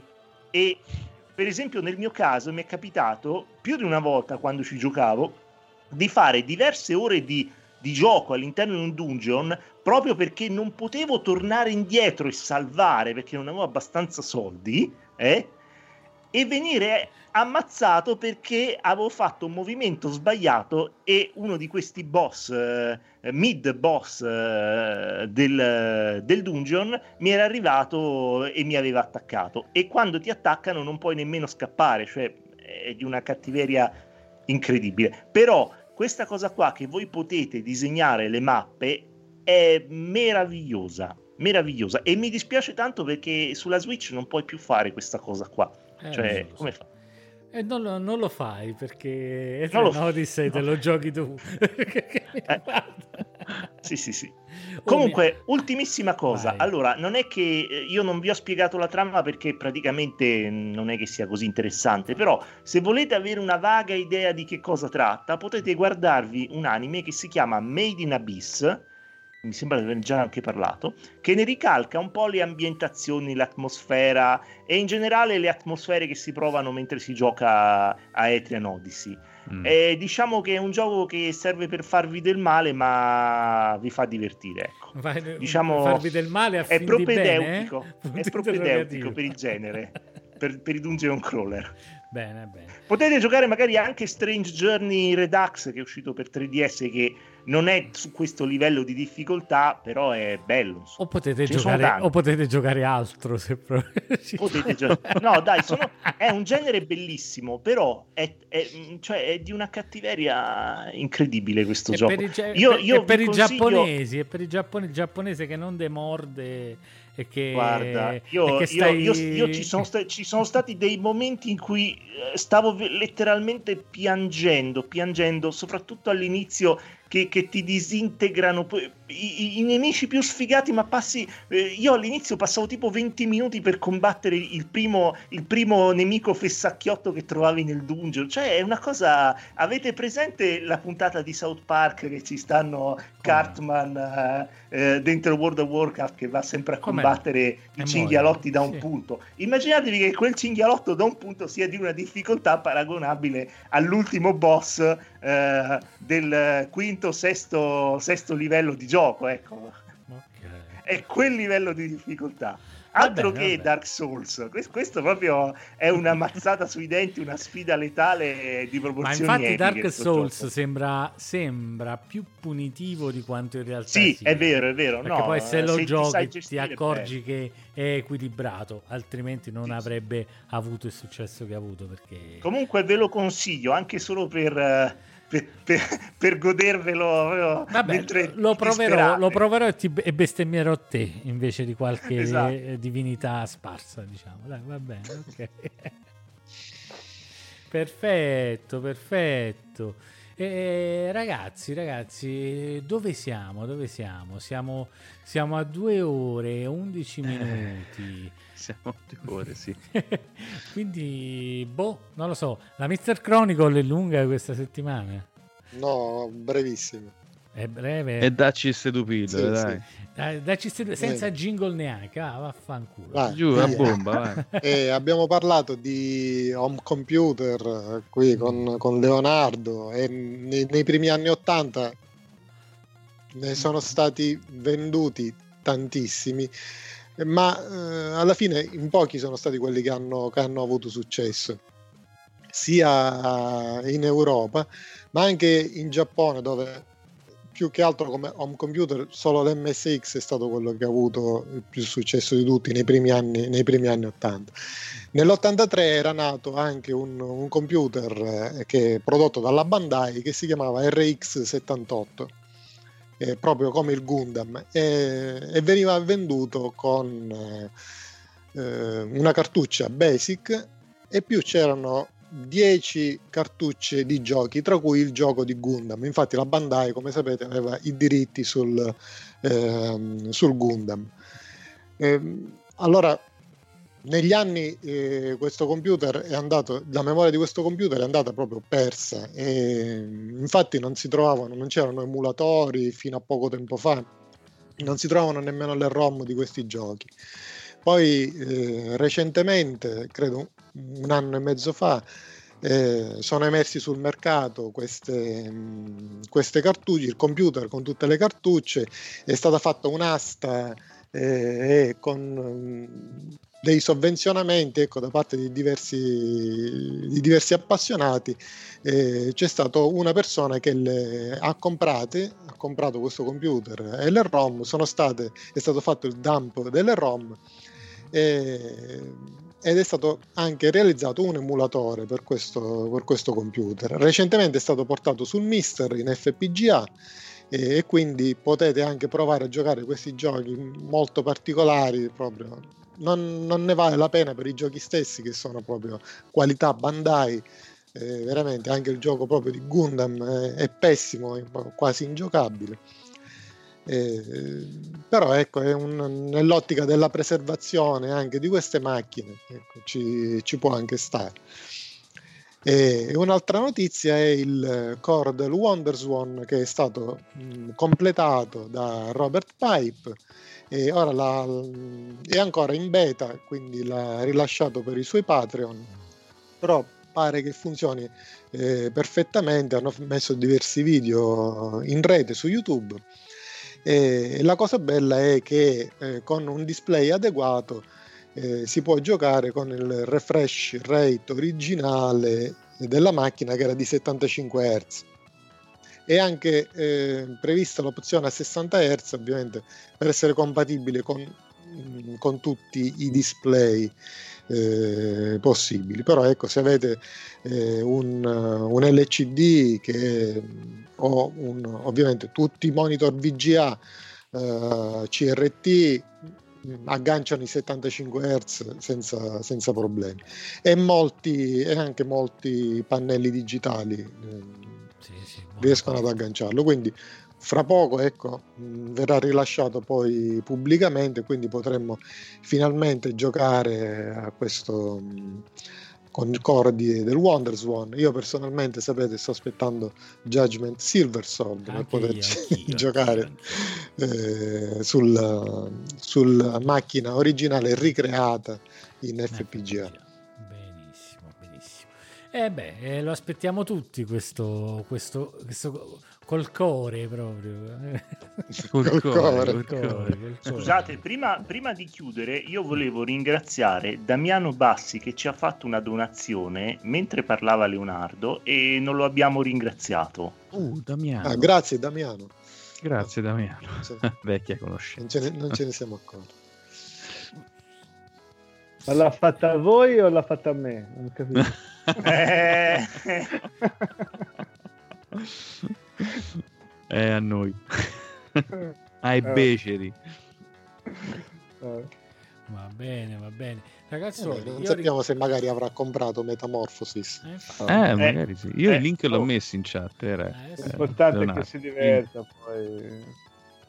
O, o, o, si diverte o, o, se no mi può anche dare una tastiera per lo Spectrum. Ho quattro Spectrum e, e tre di questi hanno la membrana rotta, quindi Può ah. pagare anche membrane per lo Spectrum. Ah. Pagheremo in membrane per lo Spectrum allora. Comunque, eh? pagheremo in membrane per lo Spectrum allora. In membrane dello Spectrum. la moneta del futuro. Eh, eh sì, dopo il Bitcoin è la membrana eh. dello Spectrum. E quindi ringraziamo ancora Leonardo per essere stato con no, noi. Ringra- io, io, ringrazio voi, mi sono veramente divertito. E ringraziamolo anche per Metamorphosis con cui io mi sono divertito. Sì. Quindi, insomma, un gran bel gioco. Aspettiamo, Beh, aspettiamo il prossimo. Allora. Eh, speriamo, speriamo. Speriamo, dai. Eh, poi vabbè, voglio salutare anche Max, anche Riccardo, anche noi, ma insomma che vi saluta a fa, tanto ci rivediamo sempre. Siamo sempre qua. Eh, siamo sempre sì, qui. Sì. Salutiamo Leonardo. Eh. Eh, se ci riviene a trovare ci fa piacere. A volte anche in presenza ci vediamo. Ma uno è di Firenze, chi è di Firenze? Riccardo è di Firenze, no? No, no, no, io sono di Grosseto, però sono stato un ah. po' in zona per un po' di tempo. Ah, sei... ah. Ci siamo anche Vabbè, ci si vede eh, se, se, passi volentieri, anzi. Ma ah, io andavo a mangiare agli attortellati. Ah, ho capito. Ti carmanda a peso, eh? Eh sì, ma una volta ogni tanto perché non li reggo più, non ce la so. Eh, ci si fa più, ci si fa Poi più. ci devo andare a pranzo, una volta ci andavo a cena. Sì, Se ci vado a cena, a cena ora, a cena... a cena dormi al parco dell'Uccellina poi. No, dormo lì, dormo lì. Va benissimo. E ragazzi, ecco, vi lasciamo con un pezzo che ha scelto Nerone stasera. O no, Nero? A Nero? Ah, Nero, ci stai? No, scusatemi, eccomi, eccomi, scusate. Sì, è fai? praticamente un super Le medley- pause radiofoniche in questo programma, le pause Oh, radiofoniche. eh, vabbè, na- un attimo che mi sono leggermente allontanato dal microfono. No, comunque è un medley fantastico della colonna sonora di, ehm, di Sweet Home Sweet Home. e lo faccio in onore di Umberto che di notte si mette a giocare quel gioco terrificante che è Haunting Ground. Veniteci a vedere su i beceri alle 11 ogni tanto. Sì, infatti. Dalle 11 Alle a 10. mezzanotte. cioè, Ah, no, alle 11. Alle scusi. 11. Alle- 11, eh, eh, vabbè, alle 11. ho Un'ora, un'ora, un'ora esatta, poi mando tutti a fanculo, quindi un'ora esatta. Va bene, e se- ascoltiamola allora. Ringraziamo ancora Leonardo e ci diamo appuntamento a, Grazie a quando sarà. Vai, Buonanotte. Buonanotte a tutti. Buonanotte. Ciao, buonanotte, Buonanotte. ragazzi. Ciao. Buonanotte, buonanotte.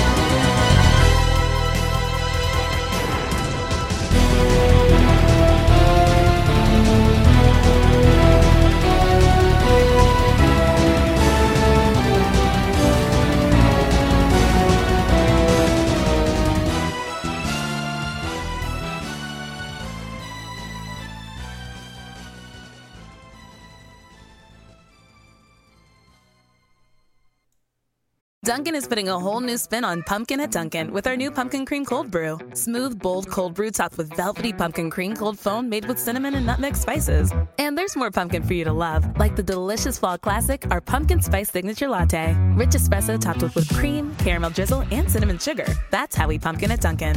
Sip into the fall season with the $3 medium pumpkin cream cold brew or pumpkin spice signature latte. America runs on Dunkin'. Participation may vary. Limited time offer. Exclusion apply. Valid on pumpkin spice signature latte only in all cold foam cold brew. Childhood is wanting a variety of different baked sweets and someone telling you no. Adulthood is wanting a variety of different baked sweets and being able to go right to Mickey D's to get every single one you want. Whenever you want. Get the new glazed pull apart donut and a 99 cents any sized iced coffee with pumpkin spice flavor. Sweet. Prices and participation may vary. Limited time only. Iced coffee promo available until 11 a.m. Ba da ba ba ba.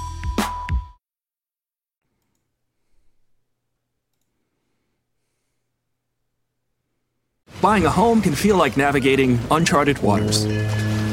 Redfin agents can help. They'll answer your questions with honest advice so you know exactly what you're getting into.